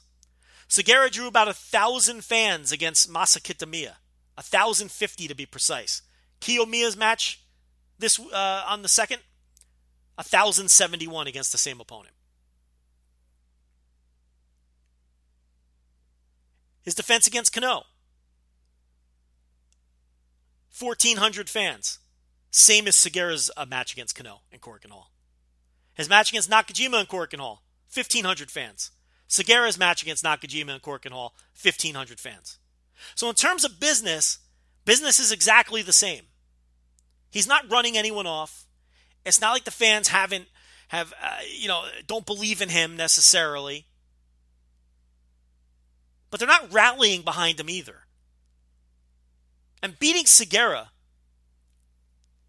ending that title run of Sugiura's, defeating the monster should have been a jump point to a new star, and it hasn't been. It's status quo in Noah. It's the same old, same old. Business hasn't moved positively or negatively. So to me, before fans do lose faith in him, because it's clear that he doesn't have the confidence to be the champion right now, I believe Marufuji should beat him. Especially if Kenta's coming back. Marufuji Kenta just drew 6,000 fans in Sumo Hall in September. I get it. It was an anniversary show, special circumstances, Kenta coming back, one night only. I understand all of those things. But you can't tell me that if Kenta's coming back, that Marufuji Kenta wouldn't be a hotter program than anything else they can do right now. And this company desperately needs some kind of spark. And Kiyomiya has not given them the spark. So you can keep trying for six months and risk burning this and, and risk ruining this kid forever, or you can move on to something that you know is going to produce at a better level than you're producing at now. Now, with that said, I don't think Kenta is a lock to end up in Noah. I don't. That's where I'd like to see him go uh, end up, but I don't think it's a lock. If you don't think he's thought about New Japan, you're not being honest with yourself. His pal Shibata is there. You know, Noah is in arguably worse shape now than it was when Noah left to, than when Kenta left to begin with. He hopped off a sinking ship. Is he going to want to hop back on the one that you know, is a few feet deeper in the water than it was when he left? What would be the point? So I don't think it's this this stone cold lock that he ends up back in Noah. But working under the premise that that is where Kenta winds up. Uh, look, I think the deck is is sta- I think is is set up perfectly. You get the title on Marufuji. And now look, I know Marufuji doesn't really want it and hasn't wanted it for a couple years. But you got new owners now. They want to see results. They're changing the color of the mat. Listen, I take Marufuji in a room if I'm the new owners and I say, listen, this kid, let's get the title off him. Let him grow into the role without the pressures of being champion. I'm not saying give up on him.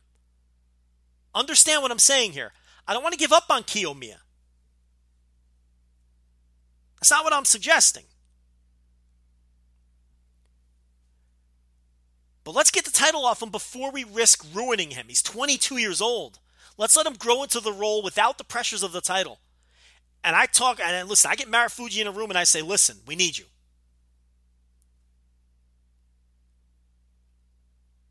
This company hasn't drawn big since Marufuji Suzuki the first time around, Minoru Suzuki in the early stages of the Suzuki Gun invasion. Aside from that, the only other match that's that's drawn big was Marufuji versus Kenta at the anniversary show. Marufuji is a sneaky good draw.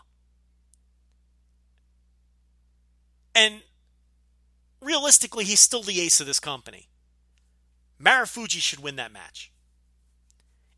It gives Kiyomiya a long term goal. It gets the pressures of that title off of Kiyomiya. And the title reign does not look like a failure whatsoever if you get the title off him now. He had two successful defenses. It was just long enough to mean something, but not too long to where you expose them. It just makes too much sense to lose to Marufuji. And then you can build the kid up without the pressures of how he should still be your long term answer. But if Kenta's coming back, I do Marufuji Kenta. That carries me through the rest of the year. And, by the way, I get Nakajima back in the mix. Because after Nakajima's failed title reign, and make no mistake, that was a failed title reign, he has reinvented himself to the point where he deserves another shot now. Because he's not the same guy he was when they gave it a go the first time around. And then eventually, you groom Kiyomiya to beat all three of those guys. With the final hurdle either being Marufuji or Kenta, assuming Kenta comes back.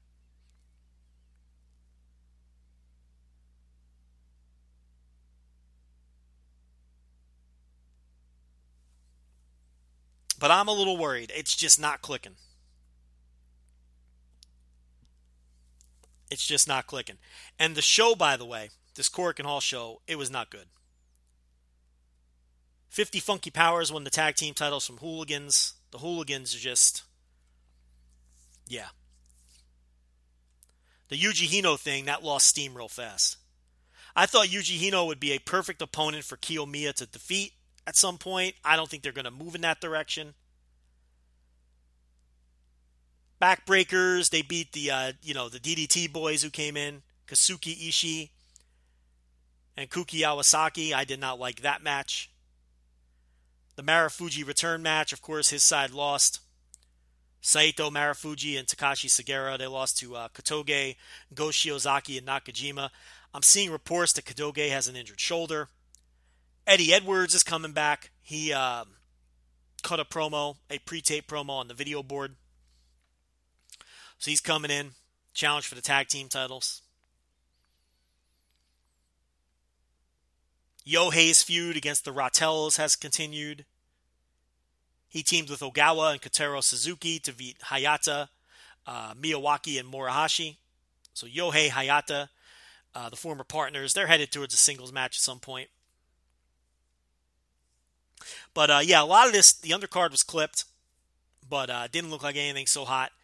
And I really didn't love anything on this show. I mean, the title match was fine, and I really didn't like anything else on the show. So I'm a little down on Noah right now.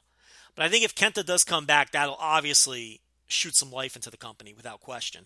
And I do think it would be very foolish if Kenta comes back to not pivot to uh, to Marufuji and Kenta. I mean, you know, get what you can out of that to to attempt to spark the company. And um, you know, pump the brakes on Kiyomiya a little bit because it's just not clicking.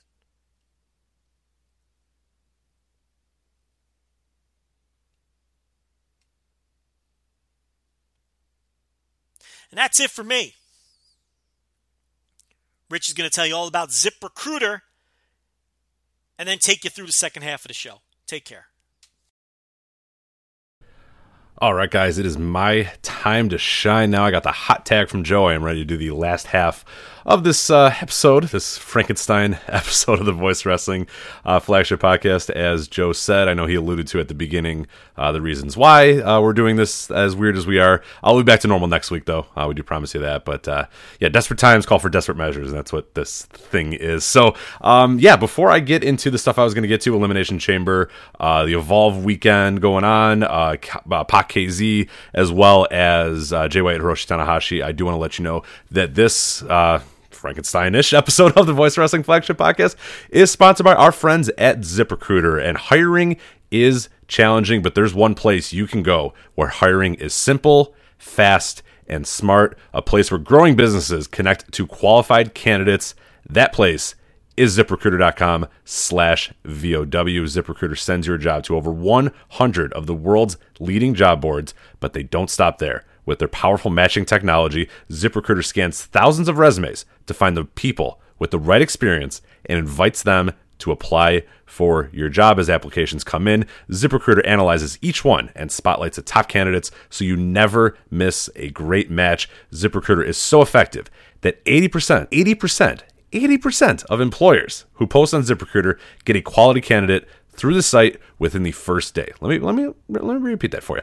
80% of employers who posts on ZipRecruiter get a quality candidate through the site within the first day. You cannot beat that. Right now, listeners of the Voice Wrestling flagship can try ZipRecruiter for free at the exclusive address, ziprecruiter.com slash VOW. That's ziprecruiter.com slash VOW. One more time, ziprecruiter.com slash VOW. ZipRecruiter, the smartest way to hire. All right, let's get this show on the road here.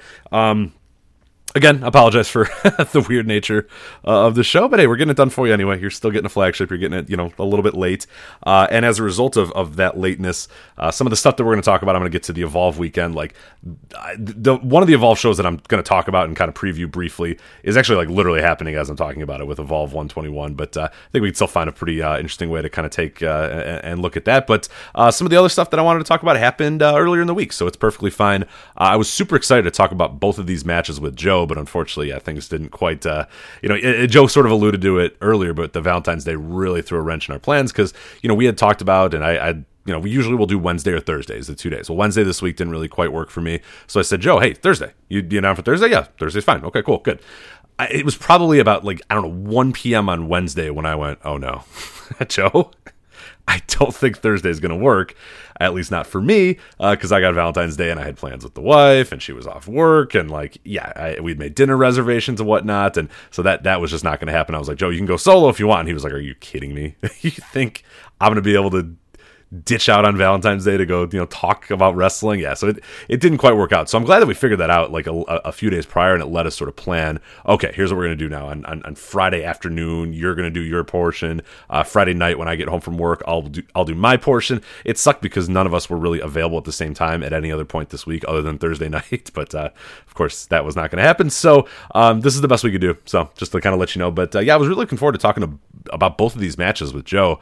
Um, but it's Jay White and Hiroshi Tanahashi, and it's Pac and KZ, uh, two big time title match main events uh, from both Dragon Gate and New Japan Pro Wrestling.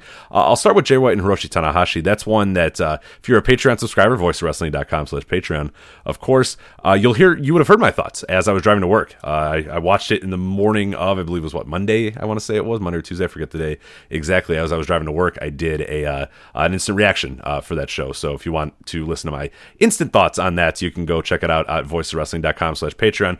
Uh, but for those of you who are not patrons, which I don't know what you're doing, why are you not a patron? But uh, if for whatever reason you're uh, one of those weirdos that's not a patron, um, I'll, I'll, kind of briefly touch on it. I think my thoughts with the match, and this is something I really I, I, I mentioned a lot on the Patreon. I got a little bit of a blowback and, and, a little bit of conversation, but I think it's a fun discussion. And I was hoping to have this discussion with Joe uh, on the show this week. But the match itself, I didn't find that special.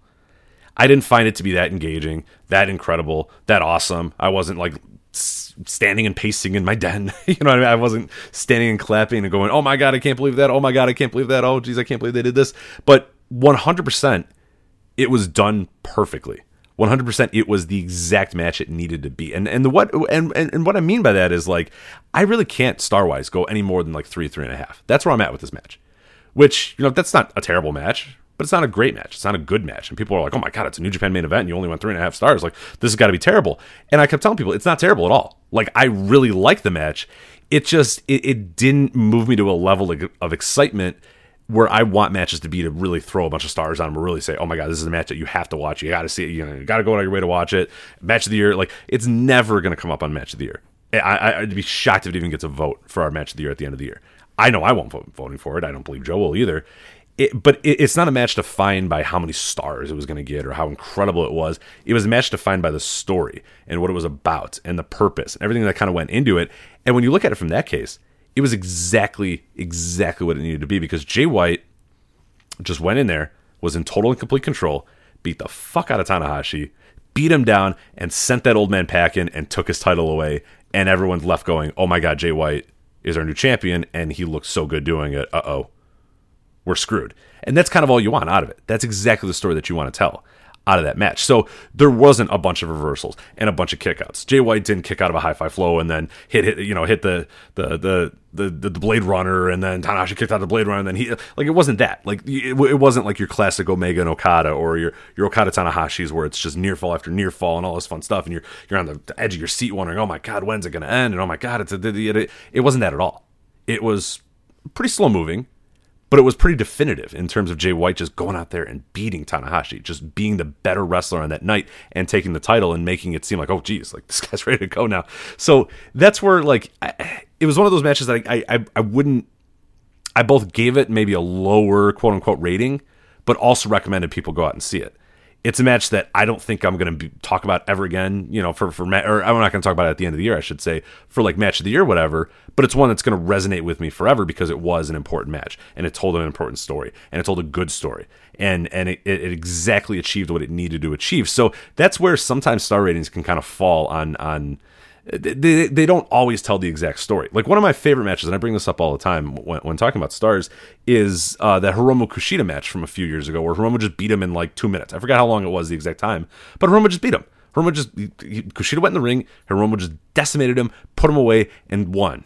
And it was like star rating wise, no, I mean, how could you? It was a two minute match. Like the way that we sort of rate matches, or the ways that that I rate matches, like I couldn't, in good conscience, give that four stars or four and a half stars or whatever. But I love that match. It was incredible because it was exactly what it needed to be, and it sort of shocks. It's a little bit of a shock to the system because you're so used to sitting down and going, okay, here we go. We're gonna have a 25 minute back and forth, all that sort of stuff. And I'm not complaining. Like those matches are always great. I love a, a, a hotly contested back and forth match with a bunch of kickouts and all that sort of stuff. I love that stuff. I live for that stuff.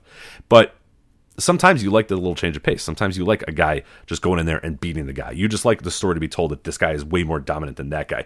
Squash. I love squash matches. Squash matches rule. I wish there was.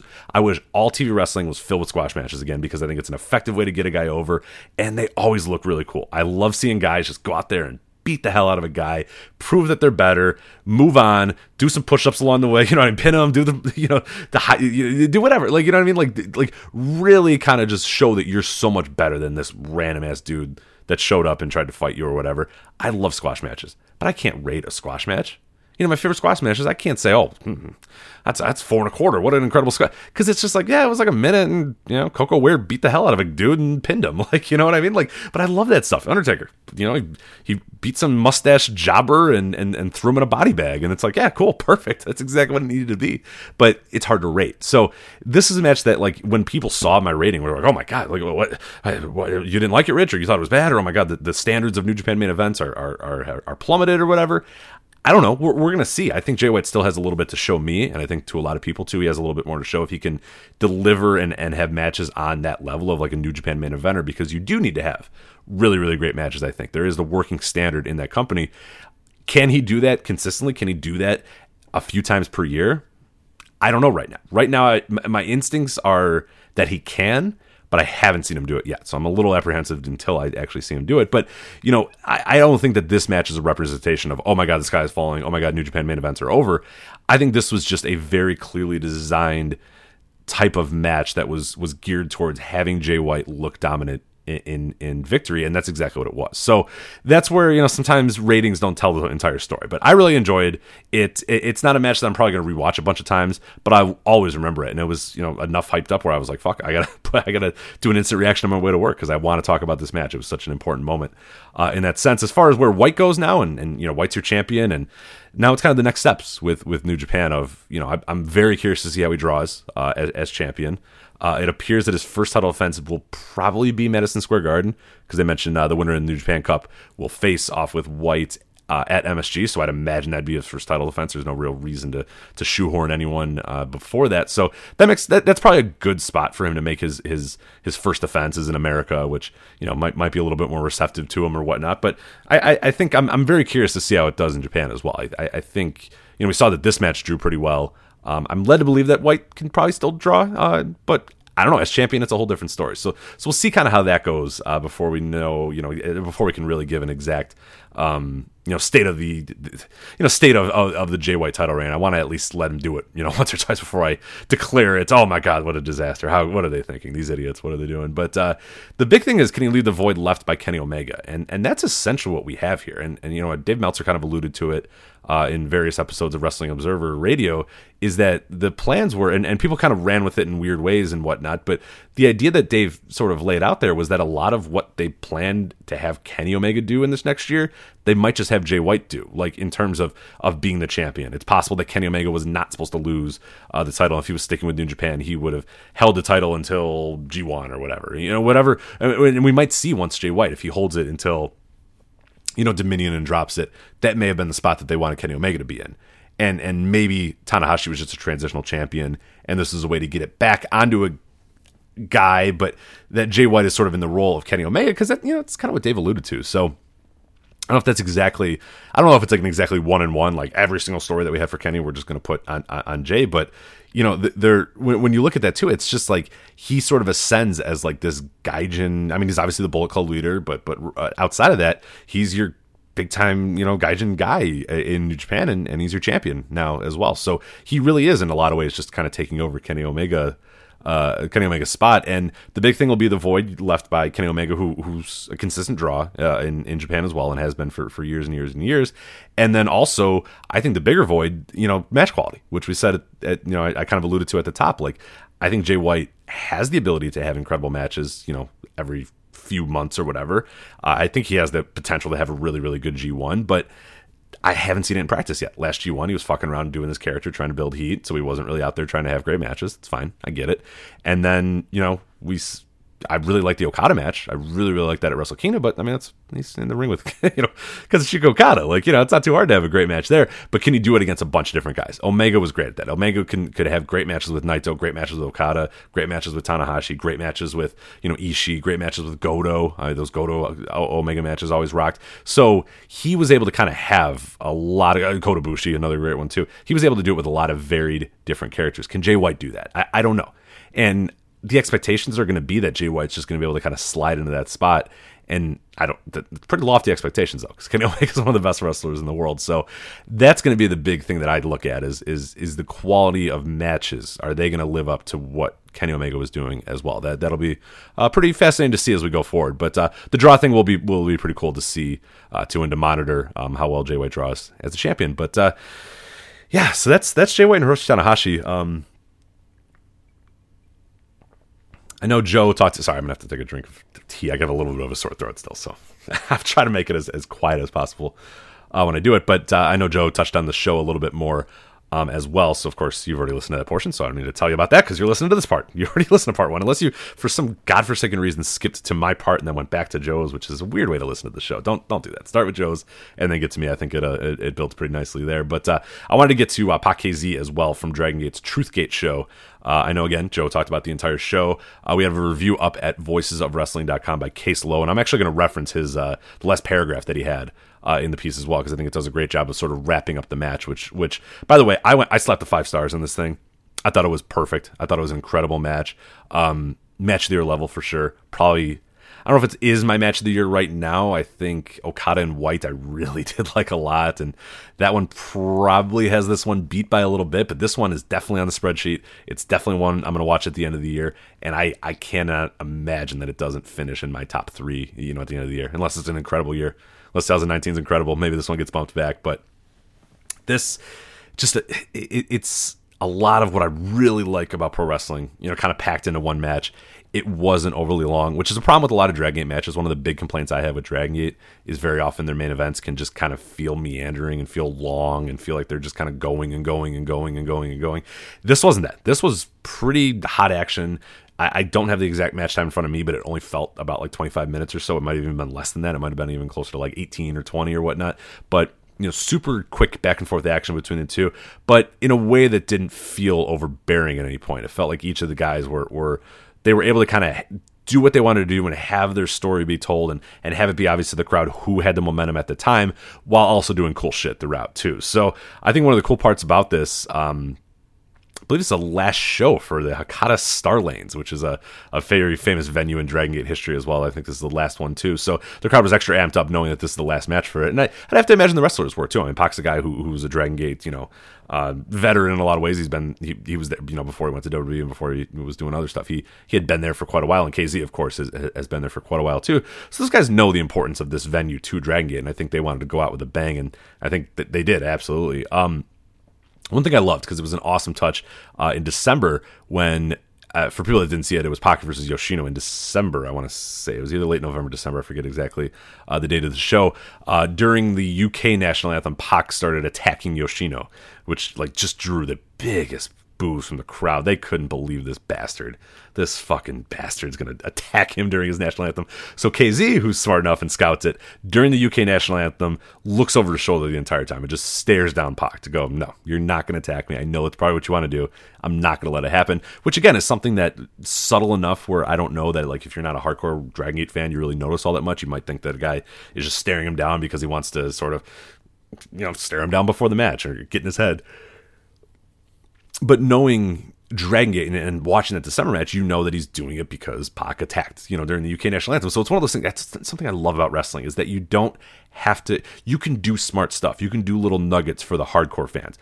It's enough, and they did it in a perfect way that if you don't know, it's fine. Like you can fill in the gaps there and just kind of think, ah, well, KZ's staring him down. Whatever. Okay, makes a lot of sense in the world. But if you're a real hardcore fan, if you know everything and watch everything, then it's even that much more special for you. And that's the stuff that I love. And they don't hit you over the head with that stuff good wrestlers, good wrestling, good promotions do not hit you over the head with that stuff. They do it subtly. And if you pick up on it, you pick up on it. If you don't, whatever. It's fine. The match isn't going to be made or break. You, know, th- that wasn't the point of the match. You know, what, what happened there, that, that intro, but it's enough to make you kind of get a little bit more hyped up. And I was like, all right, here we go. That's pretty cool. Uh, as far as the action, I mean, just great action all throughout. I think Pac, Pac was just moving around like a maniac, just great offense. KZ was selling his ass off too. KZ's a guy who doesn't always reach the, the, the, top top tiers for me. I haven't quite seen it with him the, the, same way a lot of other you know real hardcore Dragon Gate fans did. Dude, I love this guy in this match. He was so good. I'm I'm on the KZ bandwagon now after this match. This guy worked his ass off in a big spot, and and I've mentioned this a lot of times too. One thing I love about Dragon Gate is that they can get guys ready for these big spots and they're so good at just grabbing a guy who who you might not off the top of your head think a year ago. I don't think you thought. Well, obviously a year ago you didn't think Pac was going to be there, but you know what I mean. Like KZ is a guy who, and and they used to be so good at doing this. Dragon Gate is that they would just get a guy whether he'd be in the mid card or the lower card or whatever for, for a while, and they would just build him up and get him ready for these big matches. They didn't always win these big matches. They might lose them, and then maybe they're right back to the mid card. But they would get them ready, get them ready, get them ready to the point where you're like, oh, they might be pulling the trigger on this guy. And they're so good at at at, at, at Dragon Gate is so good at making you believe that almost anybody can win on any given moment in any given match. And I think that's cool. And there's a unique way to do that that doesn't appear to be parody booking, that doesn't appear to be 50 50, but more that you are doing such a good job of developing guys all across the card that it wouldn't stun you if KZ just beat Pac right here it wouldn't stun you if Pac beat KZ and, and KZ just went to, you know back to the mid card or whatever. But there's enough of that elements where like you could totally believe that KZ could win this match, and, and they do a great job of that. And that really helped the match a lot too because the crowd didn't just think, oh KZ's here because KZ is just the flavor of the month this month. They thought They've been building this guy up. He's been winning a lot. He's ready to go. He's going to win this match, and and that that always adds a bunch to it when the fans really do truly believe that that guy has a chance of winning it. But yeah, KZ was doing an incredible job of bumping. Pac was just all over the place with this stuff. He did just oh my god, there was a shooting star press to the back of KZ, and KZ just made it look like a million. But he looked like his back. His back might have actually been ravaged by that. I have no idea, but they were throwing uppercuts. They were throwing kicks. They had great topes. They just had incredible stuff. At one point, I know. Uh, I think this might have been a little bit later, but uh, or no, maybe I think it's right around this time uh, where Pockets a, a, a top rope pile driver to KZ. Oh my God. By the way, I'd never want to see that ever again. Though that looked like it could kill somebody. So maybe put that one in the back pocket, but still, just looked incredible. And there was just just great counters of counters. Uh, you know, I talked about in the you know the Jay White Tanahashi was not a bunch of those counters and stuff. This one was. I mean, this one was all about who could be the better man, who could reverse the other guy's reversal, who who was a little more scouted and a little bit better at this moment. So, it, ah, man, I, I, really do, really, really love this match. And and I did want to just read uh, Case Lowe's final paragraph uh, about the match because I think it does a really great job of sort of capturing the the, the tenor uh, the tenor of the match. And I did want to say he went four and three quarters, so he had a five star fear. He couldn't, he just couldn't do the five star, but that's all right. He said the closing stretch of this match featured major league intensity. Uh, this was a crowd that didn't want to see Pac lose as much as they wanted KZ to win. Every near fall was heartbreaking. Every move was hit with perfection. I'm not sure what else you'd want from a wrestling match. This was major league execution with a top notch crowd and a unique atmosphere. Perhaps Pac uh, took all those factors into account, and that's what willed him to victory. Because at the 25 minute mark, he caved in ch- KZ's chest with the black arrow. Pac's first successful defense, KZ's second loss as Dreamgate challenger in his career, and one of the best matches of 2019. That was from Case Lowe's review at voicesofwrestling.com. So yeah, um, and he's he's around the money there about like the crowd was into every near fall. Like KZ, they were they wanted him to win. But then Pac they also were kind of wanted him to win too. But then they also kind of wanted KZ to win. It was like every near fall was just like they were losing their mind. The crowd was in, so excited about it too, and knowing that like once that that the one two three happens, this place is done. Hakata Star Lanes is done. You know, Dragon Gate is not running there anymore. So that was kind of that. That's sort of an added element about it too. Is just like you know you're rooting for the match to continue because you're rooting for this venue to continue and the memories that you've had in that venue continue. So there's a lot of there's a lot of depth to this. It really was. So and, and it all played into like this being as good of a match as it was and being this incredible moment. So definitely go out of your way. Uh, watch the Pac KZ match from Truth Gate Dragon Gate's Truth Gate. Um, Dragon Gate, I believe I, I forget how their streaming network uh, exactly. I, like I, I forget now when this is going to show up on VOD because it was up there for a day and then I think it goes away. Or if you don't watch it live, like there's a lot of weird wonkiness of it. But uh, the Dragon Gate Network, uh, you can check it out. Or uh, if you really want to, uh, if you if you're good with the Google machine, I think you might, you might be able to find this match too. So uh, either method that you want to use there, Dragon Gate Network um, should have it up as well, or you can, uh, click on the old uh, put the eye patch on and see what you can do. you know, you want to try to find uh, uh, another version of that match. But uh, yeah, two matches you definitely should go out of your way uh, to check out. Two matches that you should absolutely watch. One match that I put five stars on. I thought it was one of the best matches um, I've seen in quite some time, and and potentially a match of the year contender. And another match that will be very important in 2019, be one of the stories of 2019, but maybe not a match that you need to you know drop everything and definitely go out of your way to watch. Um, or you know, I think you do have to go out of your way to watch it. I should I should reiterate, but not necessarily one that you should go in thinking that you're going to get some incredible match and incredible moments or whatever. You're going to see a very important match and a very you know well told story and a match that tells the story it exactly needs to tell, but maybe leaves you a little underwhelmed in terms of the match. But uh, two matches for sure uh, that you should check out when you get a chance. All right, I'm gonna do a T sip time. So here, one sec. And I could edit this out, but it's like 10:30 on a Friday, so I really just want to go to bed. Um, I'm an old man now, so yeah, 10:30 on a Friday. I'm like, oh Jesus, this is late, but and I get up at five, so that's all right. I'm allowed to do that. Uh, Evolve uh, the big Evolve weekend going on here. I will start with Evolve 121, which I am previewing as it's literally happening right now. I think it maybe just ended uh, as I was doing this. I kind of stayed away from spoilers uh, as well because I don't want to give any spoilers in this, and I actually kind of want to watch the show this weekend uh, as well. But this is Evolve 121, which is going on uh, February 15th. Also, uh, WWNLive.com, of course, where you can check that out. Uh, matches that we have on this show. We got a special attraction match, of course. Gabe. Uh, Josh Briggs versus Curt Stallion. We have a non-title match. JD Drake versus Harlem Bravado. Uh, we have Joe Gacy and others showing up as well. Leon Ruff, Adrian Alanis, uh, Liam Gray, Kevin Kenyon, uh, Damian Tangra, and Takuri. I don't know who any of those guys are. Oh, the Skulk. Oh, they're the Skulk guys. Okay, yeah, this is the Skulk Scramble match uh, between those guys. Uh, Shine Nova Championship, you have Aja Perera versus Priscilla Kelly. So, uh, Aja Perera is the champion. Priscilla Kelly going for the uh, the Shine Nova Championship here. Uh, we got a grudge match: Anthony Henry versus Eddie Kingston. We have an Evolve Tag Team Championship match: the Street Profits, of course, Angelo Dawkins and Montez Ford versus DJZ and AR Fox. Uh, then you have Adam Cole versus Shane Strickland. So Adam Cole coming in the weekend. He's the the NXT liaison this week, or the NXT favor. I, I don't know whatever term you want to use. The special attraction coming from uh, from uh, NXT this week. But uh, yeah, you got Adam Cole versus Shane Strickland, the only Evolve Dream match. Uh, and then your main event is Darby Allin, Darby Allin challenging for the title uh, against Austin Theory, uh, your Evolve champion. So that is Evolve 121. Evolve 122 next night, of course, uh, from Concord, North Carolina. Uh, you have a special challenge match, of course, Curt Stallion versus Harlem Bravado. Uh, you have special attraction match, DJZ versus Josh Briggs.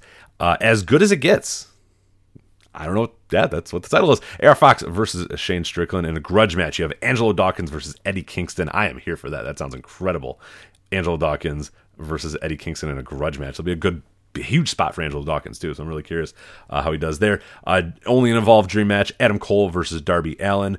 Also Austin Theory versus Anthony Henry. That's for the Evolve Championship. Uh, if, if of course Austin Theory retains the title, but uh, Gabe doesn't usually do that. Usually he's got a little bit of a caveat there. If uh, you know, if the challenger, you know, if Austin Theory retains his title against Darby Allin, that's who he'll be against. But this time he just put it right on there. So, I, you know, again, I, I stayed away from spoilers, but you know, presumably based off this poster, Austin Theory may have retained his title. But uh, Austin Theory versus Anthony Henry, uh, that's going to be your Evolve Championship match, and then your WWN Championship match in a uh, representative of redundant titles here. WWN Championship match main event for Evolve 122. JD Drake, who is your champion, defends against Montez Ford, and that I I'm really excited for that because Montez is incredible. I think Montez has a ton of potential, and he's.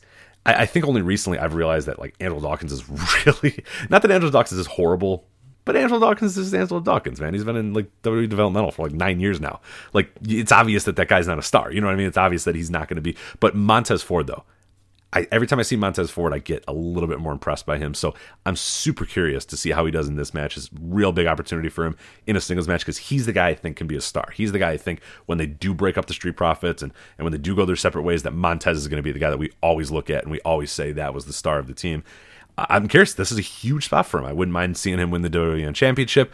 I just wouldn't mind see him have a great match with JD Drake. So I'm really looking forward to that. Really have a lot of eyes on that too. But also Angelo Dawkins too. Maybe I'm wrong. Maybe Angelo Dawkins is a start. Maybe he goes out there and has an incredible match with Eddie Kingston and all this Montez Ford shit we just forget about and go, oh my god, Angelo Dawkins. Or both of them are good. It could be both scenarios. Could possibly happen. But uh, that's your Evolve weekend right there. I'm definitely going to try to check out at least the main events uh, from the shows, the big time matches. I try to watch them all in full, but you know, there's so much wrestling to watch that sometimes it gets a little tough. But um, uh, Joe alluded to it a little bit uh, in his pre, you know, it, when he was talking about me sort of previewing these Evolve weekends. Is I, I have to be totally honest with you. I did not know these Evolve shows were happening until today, and the only reason I knew is because someone asked, "Hey, when do you guys know? You know, when's that Evolve show starting?" I was like, "What? What do you mean?" Then I realized, oh, there's an Evolve show today. This is an Evolve weekend the buzz that Evolve is getting right now, at least in our bubble. I don't know if your guys' bubbles are different. Please let me know at Voices Wrestling or, or, or you know, obviously comment on our forums, voicewrestling.com slash forums when I put the show post up. Is it is it just our bubble? Is it the the bubble that we've sort of crafted here? Because that's that's the thing that we get a little bit with, with Twitter. We tend to we tend to insulate ourselves with with people that either agree with us or exactly what we want. We, we can tailor it. We can tailor who we follow. We tailor exactly what we want to listen to. I try to follow, you know, accounts that, that I don't agree with or accounts that, that hate us or hate me or, or, or talk about different types of wrestling, the wrestling that I don't watch or whatever. We follow a bunch of lucha accounts. I don't really watch that much lucha, but I like following them. I feel like I always need to be up and up on the news and know what's going on. I follow a bunch of different, uh, you know, different regions of independent wrestling, like wrestlers from all across the world and all that sort of stuff. Like, I want to at least have my finger on the pulse. I run this website, you know, I, mean? I run Voices of Wrestling, so I need to know what's going on in all the world of wrestling, even if I if if I don't watch it, if I don't like it, that doesn't matter. It, it's I need to sort of know and, and be aware of it. I didn't see a thing about this vault, and I'm not really, I'm not being, exa- I'm not exaggerating. I'm really not trying to do the, you know, because that used to be a, the, the trope of like Ring of Honor. Oh my god, I can't believe there's a Ring of Honor pay per view today. Oh like I know, and I'm I'm guilty of making that sort of tropey joke all the time too. I'm not doing that here. I legit had no idea that the show was happening, that this weekend was happening until someone around noon said, "Hey, when's the Evolve show starting?" And it dawned on me, oh my god, that's happening this weekend. And like these are pretty good cards. I like these cards, but the buzz is zero. We're just not seeing it. I'm not seeing it on Twitter. I'm not seeing it on Facebook. We're not talking about it in our Slack chats and our, our staff Slack chats. I get the WWE newsletter, you know, the daily newsletter, though I don't know how often he sends it out. I kind of tone it out though because it gets sent so many times. So maybe if I read those, I would be obviously more aware of it right away. But I kind of chime in with those every so often. I don't watch it. I don't read every single one of them, but I didn't know. So I don't know. I, I, I again, I, I don't know if that's my bubble, if it's our bubble in Voice of Wrestling, if it's just kind of the people that we follow. But I want to know what you guys say because, and I, we mentioned a few weekends ago when Johnny Gargano came in there, uh, Joe and I, that those shows had no buzz. Like it, it, was the same thing where I didn't hear much at all about them. I knew that Johnny Gargano was coming there for the weekend, but I didn't really know much about the shows or whatnot. But they drew well, and the fans loved him. So it may be that just Evolve has, for lack of a better term, evolved out of our little bubble, and now is sort of serving a different sort of fan base that that that you know maybe a little bit more of a regional fan base, maybe more of a fan base that that is into NXT. I don't know. I don't know the fan base that they're reaching right now.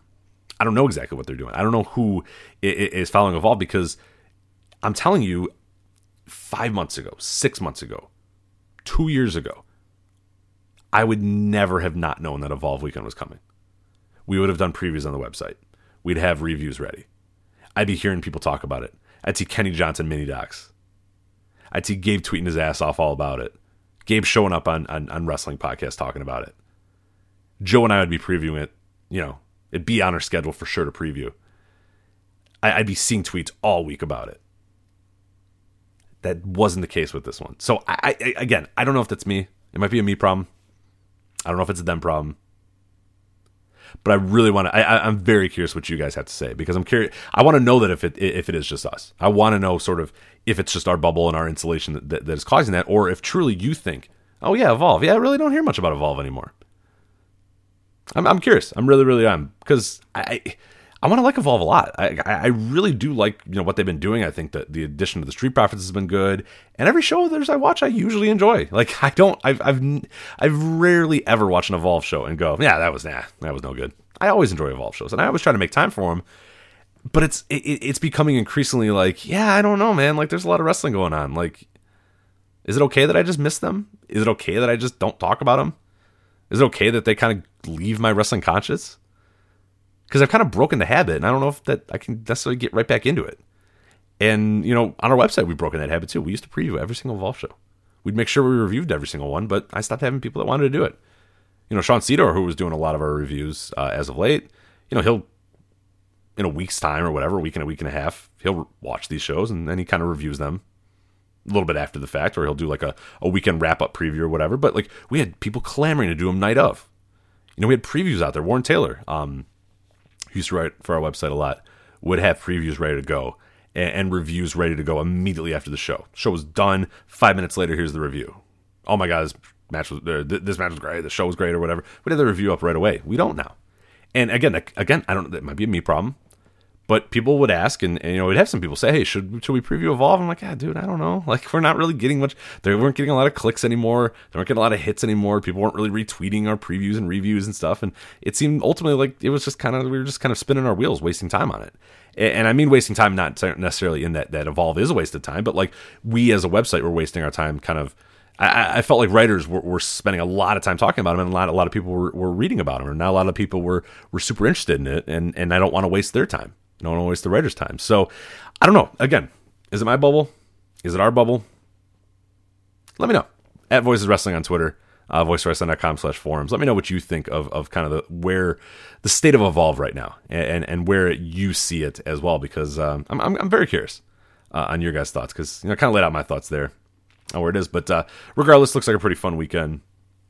Let us get to Elimination Chamber 2019 teen baby devils what is it? Devil's playground? What the hell was the, the elimination chamber? The devil's favorite the demon's favorite ah, what the hell was the what jr used to always say it and then he stopped saying it. The devil's playground. Was that it? Was it the devil's playground? I don't know. Doesn't matter. No i want to say it was devil's playground right? I'm going with that. Devil's playground. Let's go with that. Anyway elimination chamber 2019 of course coming up this sunday. Um we I gotta talk about this card.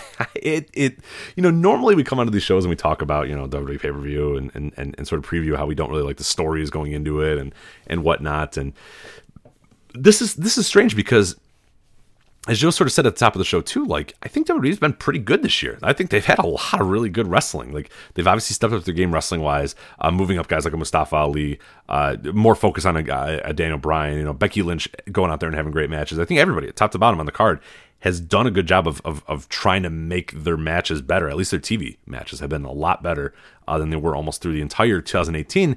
And that's what makes this all the more perplexing is this this elimination chamber show, which on paper I don't know. On paper I don't think it looks very good at all. Which is like which is nuts because Royal Rumble looked incredible on paper. Royal Rumble looked like it was going to be one of the best shows they had ever put on in terms of just like reading the card off. Ended up not being that, of course. It ended up being a tremendous disappointment, and that it you know that happens from time to time and maybe this one's going to be a tr- way over delivered but like just reading down the card you know as i was doing our preview um, at voicewrestling.com uh, as well our preview barry hess and uh, suit williams i'll have the preview up there. As i was kind of running down the uh, the matches i was just kind of like yeah, yeah, yeah, like you know what i mean? Like not and not necessarily that i like don't really care for the stories all that much because i really never care for the stories that WWE tells because most of them are pretty shitty but um normally I can say, yeah, that story's stupid, but oh, dude, these two guys, like, they're of course they're gonna have a great match. These two, but I, I don't know. I'm just not feeling it much on this Elimination Chamber show. So I don't know. Maybe it's to over deliver. Maybe it'll be an incredible night, but eh, I don't know. I'm not uh, not loving what I'm seeing here. Uh, we'll start with the pre-show. Um, I can't believe they did this again. I cannot believe they they pre. Ah, Buddy Murphy, Akira Tozawa, Buddy Murphy defending his cruiserweight championship. They announce it. Everyone says, "Oh, it's not going to be on the pre-show this time." Oh, they announced it at the main show. And then Thursday comes. I don't know. They sit down. They time out the show. Gosh darn it, we got four hours. But we just do not have enough time for Buddy Murphy and Akira Tozawa. Go to the pre-show, guys. So Buddy Murphy and Akira Tozawa will be on the pre-show. I'm sure they'll have a great match. I'm sure it'll be good. Those dudes are going to be good. The story that they've been telling has been good. 205 Live's been fun. Buddy Murphy and Akira Tozawa, it's going to be good. It doesn't matter though. It's on the pre-show. And, and and I know that I'm sort of the gimmick is that I'm kind of like this pre-show snob that doesn't watch the pre-shows, but hear me out. Here, here's the thing that I, I kind of say about the pre-show, and I, I I liken this a lot to like sports. Is I, I kind of have a similar vibe with with sports games. Is that something that happens in the first few minutes of a sports game never feels as important as something that happens later, something that happens in the middle of the game.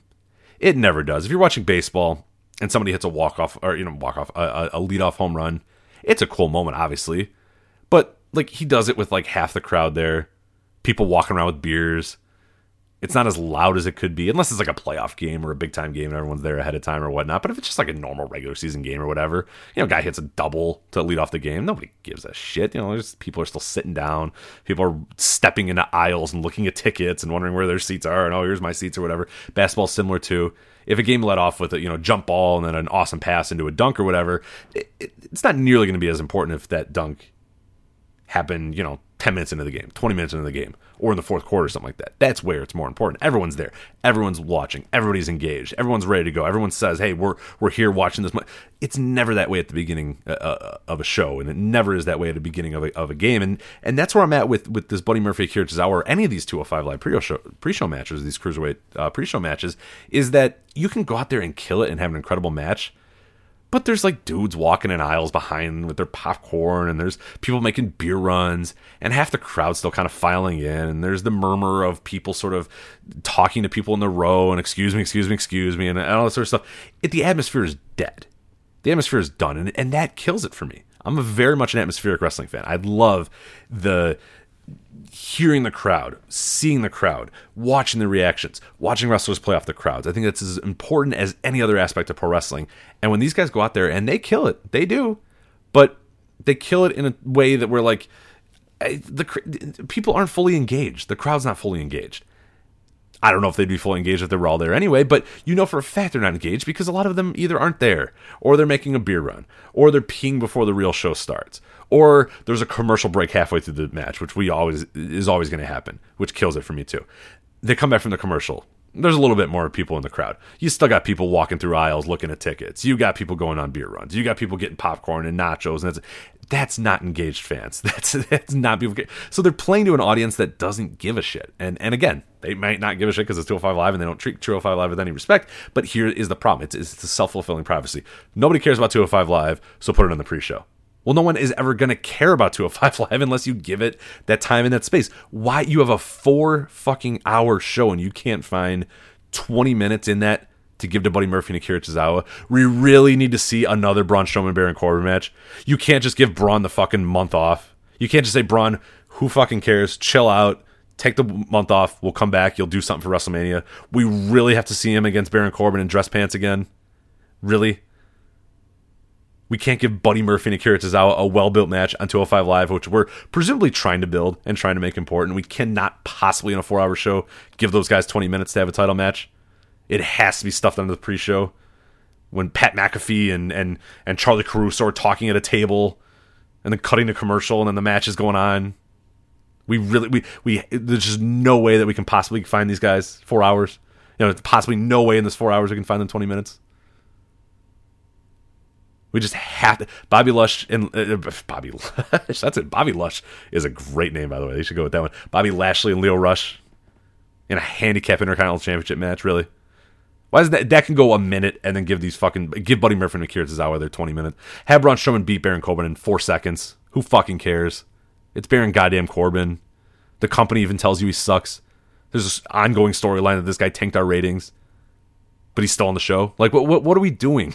Why, why, why do I have to see Baron Corbin again? Why do I have to see Braun Strowman versus Baron Corbin again? What have I done? What have I done? I just want to see Buddy Murphy and Akira Tozawa in front of an engaged audience. Is that that much to ask? It really isn't, but that's on the pre-show. So that sucks. The only match I was really, really, truly looking forward to is on the pre-show. I'll watch it, but it's not going to feel the same. It's just not. You can tell me all you want about you know these great matches that happen on these pre-shows. I agree. There's a lot of good matches that happen on the pre-shows. The Royal Rumble pre-show match was awesome. You know, a quarter of the crowd was there. You could hear the echoing in the in, in, in the building. It's just not the same, and they f- they don't feel like stars. They feel like lesser wrestlers because of that. So no, miss me with that. I mean that that no, I, I am not going to buy that these these matches are good. I agree, they're, they're good. It, it, it's not it's not the fault of these dudes. They're doing all they can.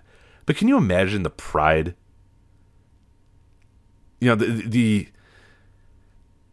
It, it's just like if you're a guy like a Buddy Murphy going out there every week and busting your ass and doing all you can to make that cruiserweight championship all it could be, and all you're doing to make 205 Live what it is, and you're announced, oh yeah, Buddy Murphy and Akira Tozawa at Elimination Chamber for the title, one on one. And then Thursday, yeah, you're bumped to the pre-show. Go wrestle in front of you know people getting their popcorn. Go wrestle with a commercial break while you know Pat McAfee and Peter Rosenberg are yammering on about bullshit. Sam Roberts is cutting some angle or some shit. That that that's you know how disheartening is that versus not just having 20 minutes uninterrupted in the middle of the pay per view when everyone cares when everyone's sitting down because that would make people care about 205 Live. It really would. Because the matches are incredible, the stories are good, people would care about it, but you have to make people care about it. It's it's it's pro wrestling. You, in many ways, can dictate what people care about by just giving it attention and giving it time. Sometimes it doesn't always work. Sometimes it fails miserably, but I don't think 205 Live has gotten their fair shake. And I know for a fact on pay per views they have not. And so it sucks. So that's on the pre show. So it is what it is. But thankfully, guys, no DQ. Braun Strowman, Baron Corbin. We get to see Baron Corbin wrestle a shitty fucking match while he's wearing dress pants, and Braun Strowman tell him to get his hands, and Braun Strowman will win. And then I guess these guys, I these guys will wrestle forever. You know, Baron Corbin, Braun Strowman for the next years. I mean, the the assassination they've done to Braun Strowman is unbelievable. That dude is nothing anymore. Nothing. They had a star. He was huge. Oh, he still was big. You know, he's still literally huge, but they had something with him. I don't know anymore. I don't know what they have with Braun anymore. They've cooled that guy off. They have iced that thing over. So I don't know. That's their own doing. But anyway, you to see Braun Strowman and Baron Corbin. So that's really important. But it's no DQ this time. So there you go. Really adds a bunch there. Um, I alluded to it earlier with uh, what did I say? Bobby. What did I say? What did I call his name? Bobby Lush. Bobby Lush. That's a great name. Uh, Bobby Lashley and Lio Rush versus Finn Balor. is a handicap match for the Intercontinental Championship. Again, if uh, it's a handicap match for the IC title.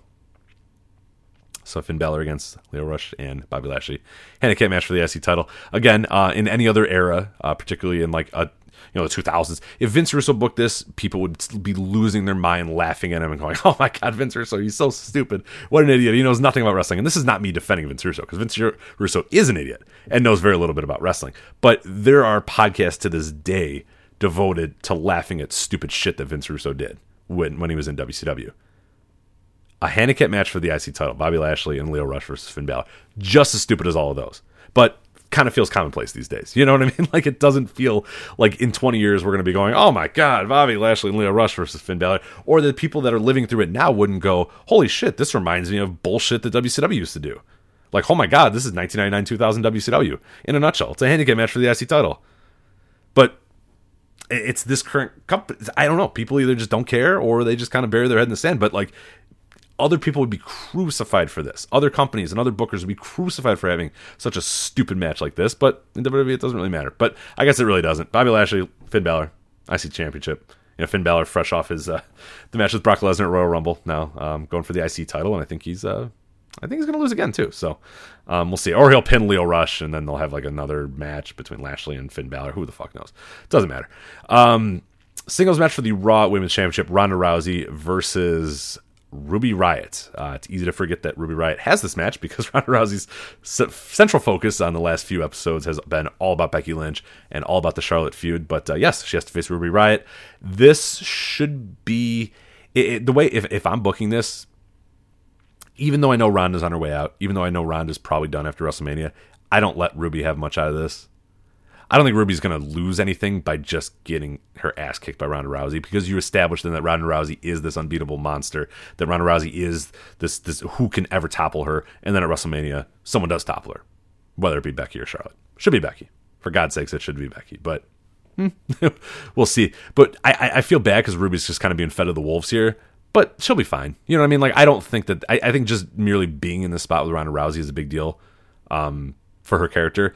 And if she just loses to Ronda Rousey, it's fine because it's Ronda Rousey. You know, she should lose in a minute to Ronda Rousey, given how the stories have, have gone. So that's my one concern with this match is that they get a little long in the tooth, that they try to give Ruby a little too much, that they try to do a little bit more of that 50 50, where it really, it, again, it should be Ruby does a bunch of shit, Ronda gets her in an armbar and taps her out in two minutes.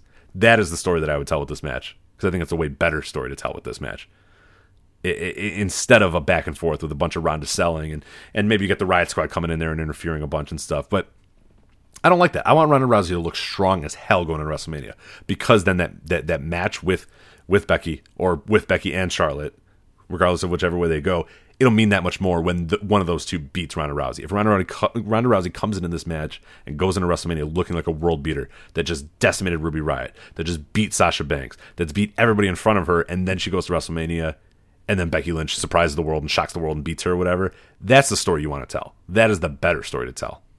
And that's why I think like you know, all respect to Ruby Riot. I, I, you know, I've been watching, you know, Heidi Lovelace, Ruby Riot. I've been watching her for years and years and years and years. and She's improved tremendously, and she's one of my favorite women's wrestlers right now. It's just a matter of, you know, you, there's bigger fish to fry. Ronda Rousey is the important figure right now, and Ruby is, is is kind of the accessory to that story right now. So it sucks for her, but it's still a pretty cool moment to be in the ring there. But You know, I would not be uh, if I was booking it the way I would book it. They both get in the ring there. Riot Squad immediately tries to get you know involved.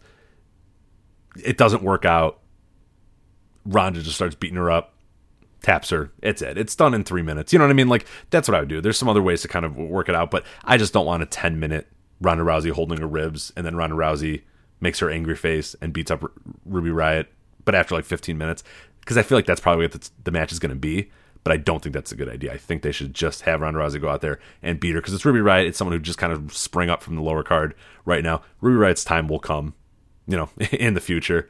This is the, you know, Ronda Rousey's time is now. You know, literally, you have a few more months with her. So maximize that, have her win here, and then it'll make that WrestleMania thing that much more important. So that's my plan. We'll see what they do with it.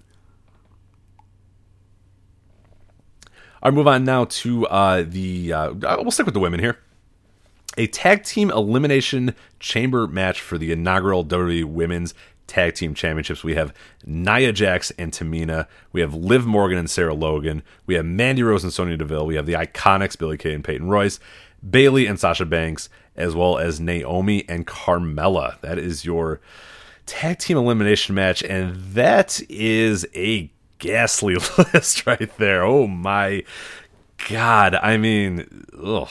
Christ. Um, this is what I mean about this card. Like Bayley and Sasha are good. Naomi is fine. Carmella stinks. Peyton Royce and Billie Kay, eh, good characters, but you know, I don't know that they're really great wrestlers. I like Sonya Deville a lot. Mandy Rose is uh has a great Instagram account. Uh, the Riot Squad, Liv Morgan, Sarah Logan, eh. I don't know if they're great either. And we haven't even gotten to Nia Jax and Tamina, which which might what a, what a hellacious duo. Nia Jax and fucking Tamina. God. So that's I, I if this over delivers, if this is good, if this is even tolerable, credit to everybody that agent this match.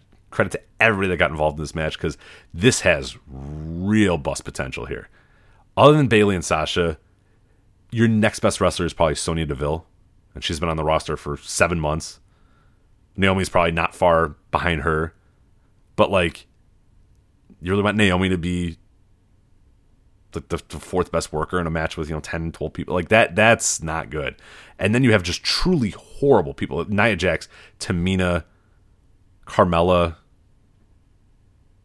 Kay and Royce, who who again good characters, but in terms of in ring, I've not been impressed by them uh, in quite a while. Logan and, and, and Morgan are fine, you know, okay, but are they enough that's gonna are they gonna be able to carry the load of this match? So I don't know, man. This, this has the potential to be really, really, really bad, and they're in elimin- in an elimination chamber match too. You know what I mean? Like, so there's going to be this extra. I, I, I don't know if it. I I'm trying to figure out the right word for this. This extra sort of motive, not motivation, but this extra sort of pressure, I guess, would be the right word to say, to do cool shit and do crazy stuff. But it's Nia Jax, and it's Tamina, and it's Liv Morgan, and it's Sarah Logan, and it's Mandy Rose, and it's Carmella. Like, I don't want them to have the temptation to do crazy shit because they can't do normal shit well. You know, they can't do a normal wrestling match well. So what are they going to be able to do in this? That I don't know. I, I I'm I'm prepared and I'm hopeful that I'll be surprised, but I have I do not have much potential uh, or much hope, I should say, uh, for this match. That is a uh, that's a ghastly lineup there for a women's tag team championship. As far as your winner, I expect Bayley and Sasha, but I would not be shocked if Nia Jax and Tamina win it. Would not be shocked at all. Vince loves his, his big people, no matter what. Whether men, women, whatever, he he likes that. So I think that makes a lot of sense. The Nia Jax and Tamina, but I think the, the Bayley and Sasha are, are probably the best pick. If I were picking, I would probably just give it to them. It's kind of the easy pick, the chalk pick. But I'd go with them. But it wouldn't stun me if it's Nia Jax and Tamina. I think those are the only two. I mean, Naomi and Carmella, forget it. Mandy Rose and Sonya Deville, I don't think that's happening either. Uh, Liv Morgan, Sarah Logan, ah, I would really doubt it. So, I mean, for sure the Iconics aren't winning. I mean, Jesus, that's that's bet the house on that. So, I think there's only two teams. I think it only could be Nia Jax and, Tamina, or Bayley and Sasha. I lean towards Bayley and Sasha, but I would not be stunned if Nia Jax and, Tamina did it. So.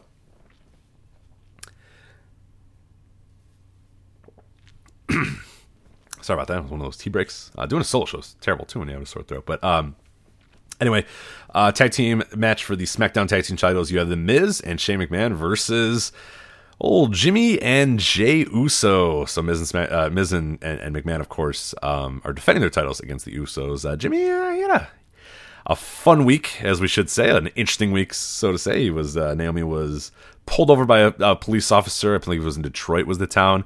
Uh, and Jimmy tried to fight him. So that did not go well at all for old Jimmy. So um, I am expecting they'll lose this match. I, I don't know if there's like big time ramifications for this. I don't know if like he's going to get punched in any way. I, I don't know. I mean, as far as we know, the match is still on. And as far as we know, Jimmy, you know, Jay's fine. Like they're, they're just going to kind of let him move forward and, and, and it is what it is. But, um, I don't know. I mean, I, I, didn't expect them to win anyway, but I think any chance of them potentially winning is at a zero now. So now it'll just be a, a, a you know, can Jimmy kind of shake it off and get and, and just get back in the ring and, and, and do his thing, or how's the crowd going to react to him?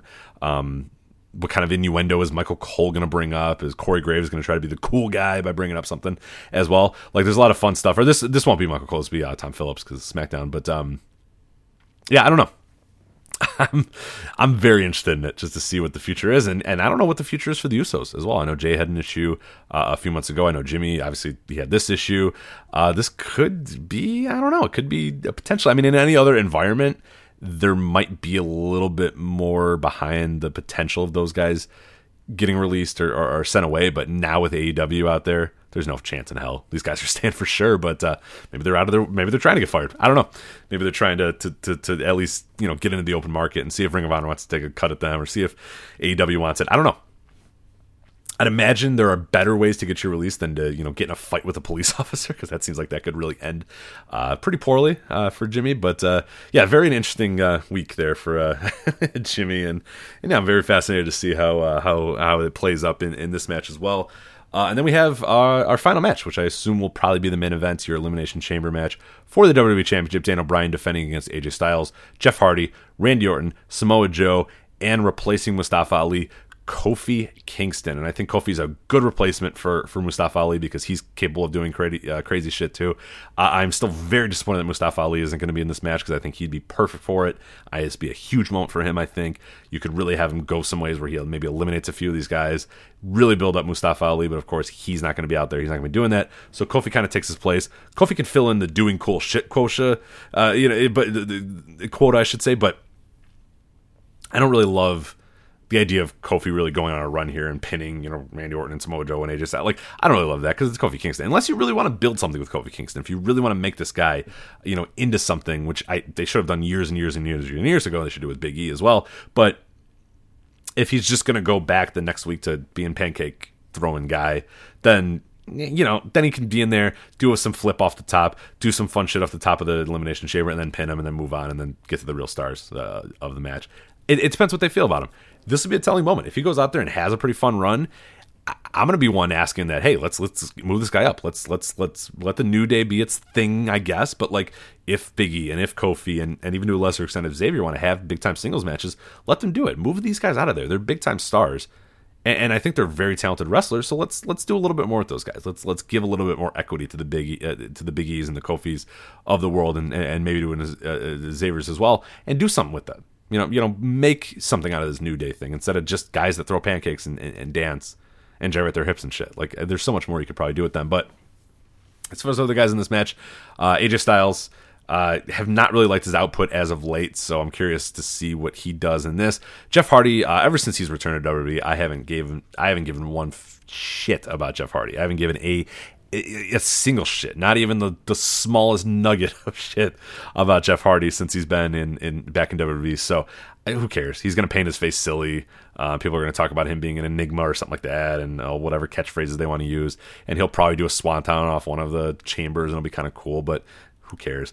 Um, Randy Orton, uh, again, I haven't really cared about Randy Orton like five or six years or whatnot. So um, I don't know fine. Probably do an RKO or two in this match. Maybe maybe he'll punt somebody. Who knows? But uh, that's kind of the Randy Orton experience these days. Samoa Joe, obviously, still one of my favorite characters in WWE. Ah, sorry about that. I think he is going to. Uh, I think he's going to acclimate himself pretty well to the chamber. So I'm, I'm excited to see what he does. Uh, and then Daniel Bryan, of course, the champion, defending champion. I think uh, he's got a pretty good chance to walk out of there with the championship as well. Um, some weird part of, of me feels like either Rowan's going to interfere in some way, or I think I, I, don't know 100 percent if he's healthy yet, but like this seems like a good opportunity to have Eric Harper. Uh, seems like a good opportunity to have Luke Harper come in and uh, you know out from under the ring or something like that. I don't I don't know. I don't know. Would they do that? Yeah, they would. Of course they would. what am I asking? Why would I even ask that? Of course they would. So they just did it. Eric Rowan just came out and ruined the Royal Rumble match. So I don't know. I have this weird sneaking suspicion that there's there's some weird way that Daniel Bryan's going to retain this title here. There's some nefarious means that he's going to do to retain this title because it's just the way they've done it with him. They haven't had him win straight up. They've always had him sort of, in a lot of ways, either lose or have you know kind of get help from some outside forces. So I think Bryan retains, but I think there's maybe a little bit of a little bit of trickery at hand when he, when he does retain. So uh, that's Elimination Chamber. We'll have a uh, we have a preview right now, as I set up on the website, uh, voiceofwrestling.com. We'll also have a review uh, as it uh, as it concludes on Sunday uh, over at Voices of Wrestling com as well. Uh, before I get out of here, I do want to let you know, of course, voicesofwrestling.com slash Patreon. I have a new series up there called Death's Door, looking at the final days of WCW. I'm watching each and every Nitro uh, until WCW is dead, unfortunately. But uh, it's it's been a fun little series to kind of examine uh, what's going on in these final nitros, and then also examine the news and notes. Um, we are still in like you know mid February, and everyone's still excited. Fusient Media's coming in, Eric Bischoff's coming in, the big bang is happening, and everything's looking up for WCW, and then very very quickly thereafter, it's all going to come crashing down uh, in, a, in a few short weeks uh, WWF's going to swoop in, buy them, and the wrestling world will be changed forever. So it's been kind of fun to kind of follow that uh, short term little mini series here. I think we got about six more episodes uh, to go on that. Uh, Joe has returned to Texas. He's back talking wrestling again. Uh, so I know he did a Thursday TV review, and I know he'll be back up and running on uh, the the Patreon Also, uh, some other fun stuff we have planned for you uh, in the next few weeks as well. Also, uh, all at voiceswrestling.com slash Patreon. So definitely check that out. Uh, you can follow us on Twitter at Voices Wrestling. Can go to voicesofwrestling.com, as I've mentioned many times already. Uh, voiceswrestling.com slash forums. If you want to great our, uh, join our great discussion board, you can do that there. Voiceswrestling.com slash forums. Uh, and make sure you're subscribing not just to the Voices Wrestling podcast, but uh, all of the great podcasts we do here on the Voice Wrestling Podcast Network. Everything Elite, our all elite wrestling centric podcast. They're doing great work there. Aaron Bentley, Mike Spears, Nate, uh, and sometimes Aaron Taub, but he's never there. So um, it's interesting. How could he be a co-host and never show up? It's it's pretty uh, pretty incredible. But um, they're doing great work. Uh, Restaurant Table's always done some great work. Shake Them Ropes, of course, doing good work. Open the Voice Gates, Wrestling Omakase. You got the five star match game uh, with Joe Gagney. He released an episode a week ago uh, talking ECW or doing a trivia for ECW. Really great stuff there. Uh, just so much good stuff going on in the Voice Wrestling Podcast Network. So make sure you're subscribing to that. Not only this Voice of Wrestling podcast, we, we thank you, of course, for subscribing to us, but uh, I think there's a lot of stuff you're going to like on the Voice of Wrestling Podcast Network as well. You got Music of the Mat as well, which, you know, hint, hint, there might be a very special man that appears next week on that show. So, you know, really good podcast host, really, a, a really engaging voice, talking a great topic. Like, yeah, it might happen. I mean, every, every guest that he has is pretty great. You know, every guest that Andrew Rich brings on to Music of the Mat is great, but I tend to think this one's really great. So, you know, it's me. I'm talking Rey Mysterio, Music of the Mat, coming up this next week. But uh, anyway, uh, I think that's it for me. ZipRecruiter.com slash VOW as well. Uh, try ZipRecruiter for free. ZipRecruiter.com slash VOW. Show your supports not only for us, but our sponsors as well. If you go there, they will sponsor us more and more and more, and then we can keep doing the show and keep feeding our wives on these Valentine's days. So voicewrestling.com slash VOW. And that is it for me. So thank you for joining us on this uh, very strange Frankenstein esque edition of Voices of Wrestling. But I uh, really do appreciate it. And we will see you guys next week. Bye.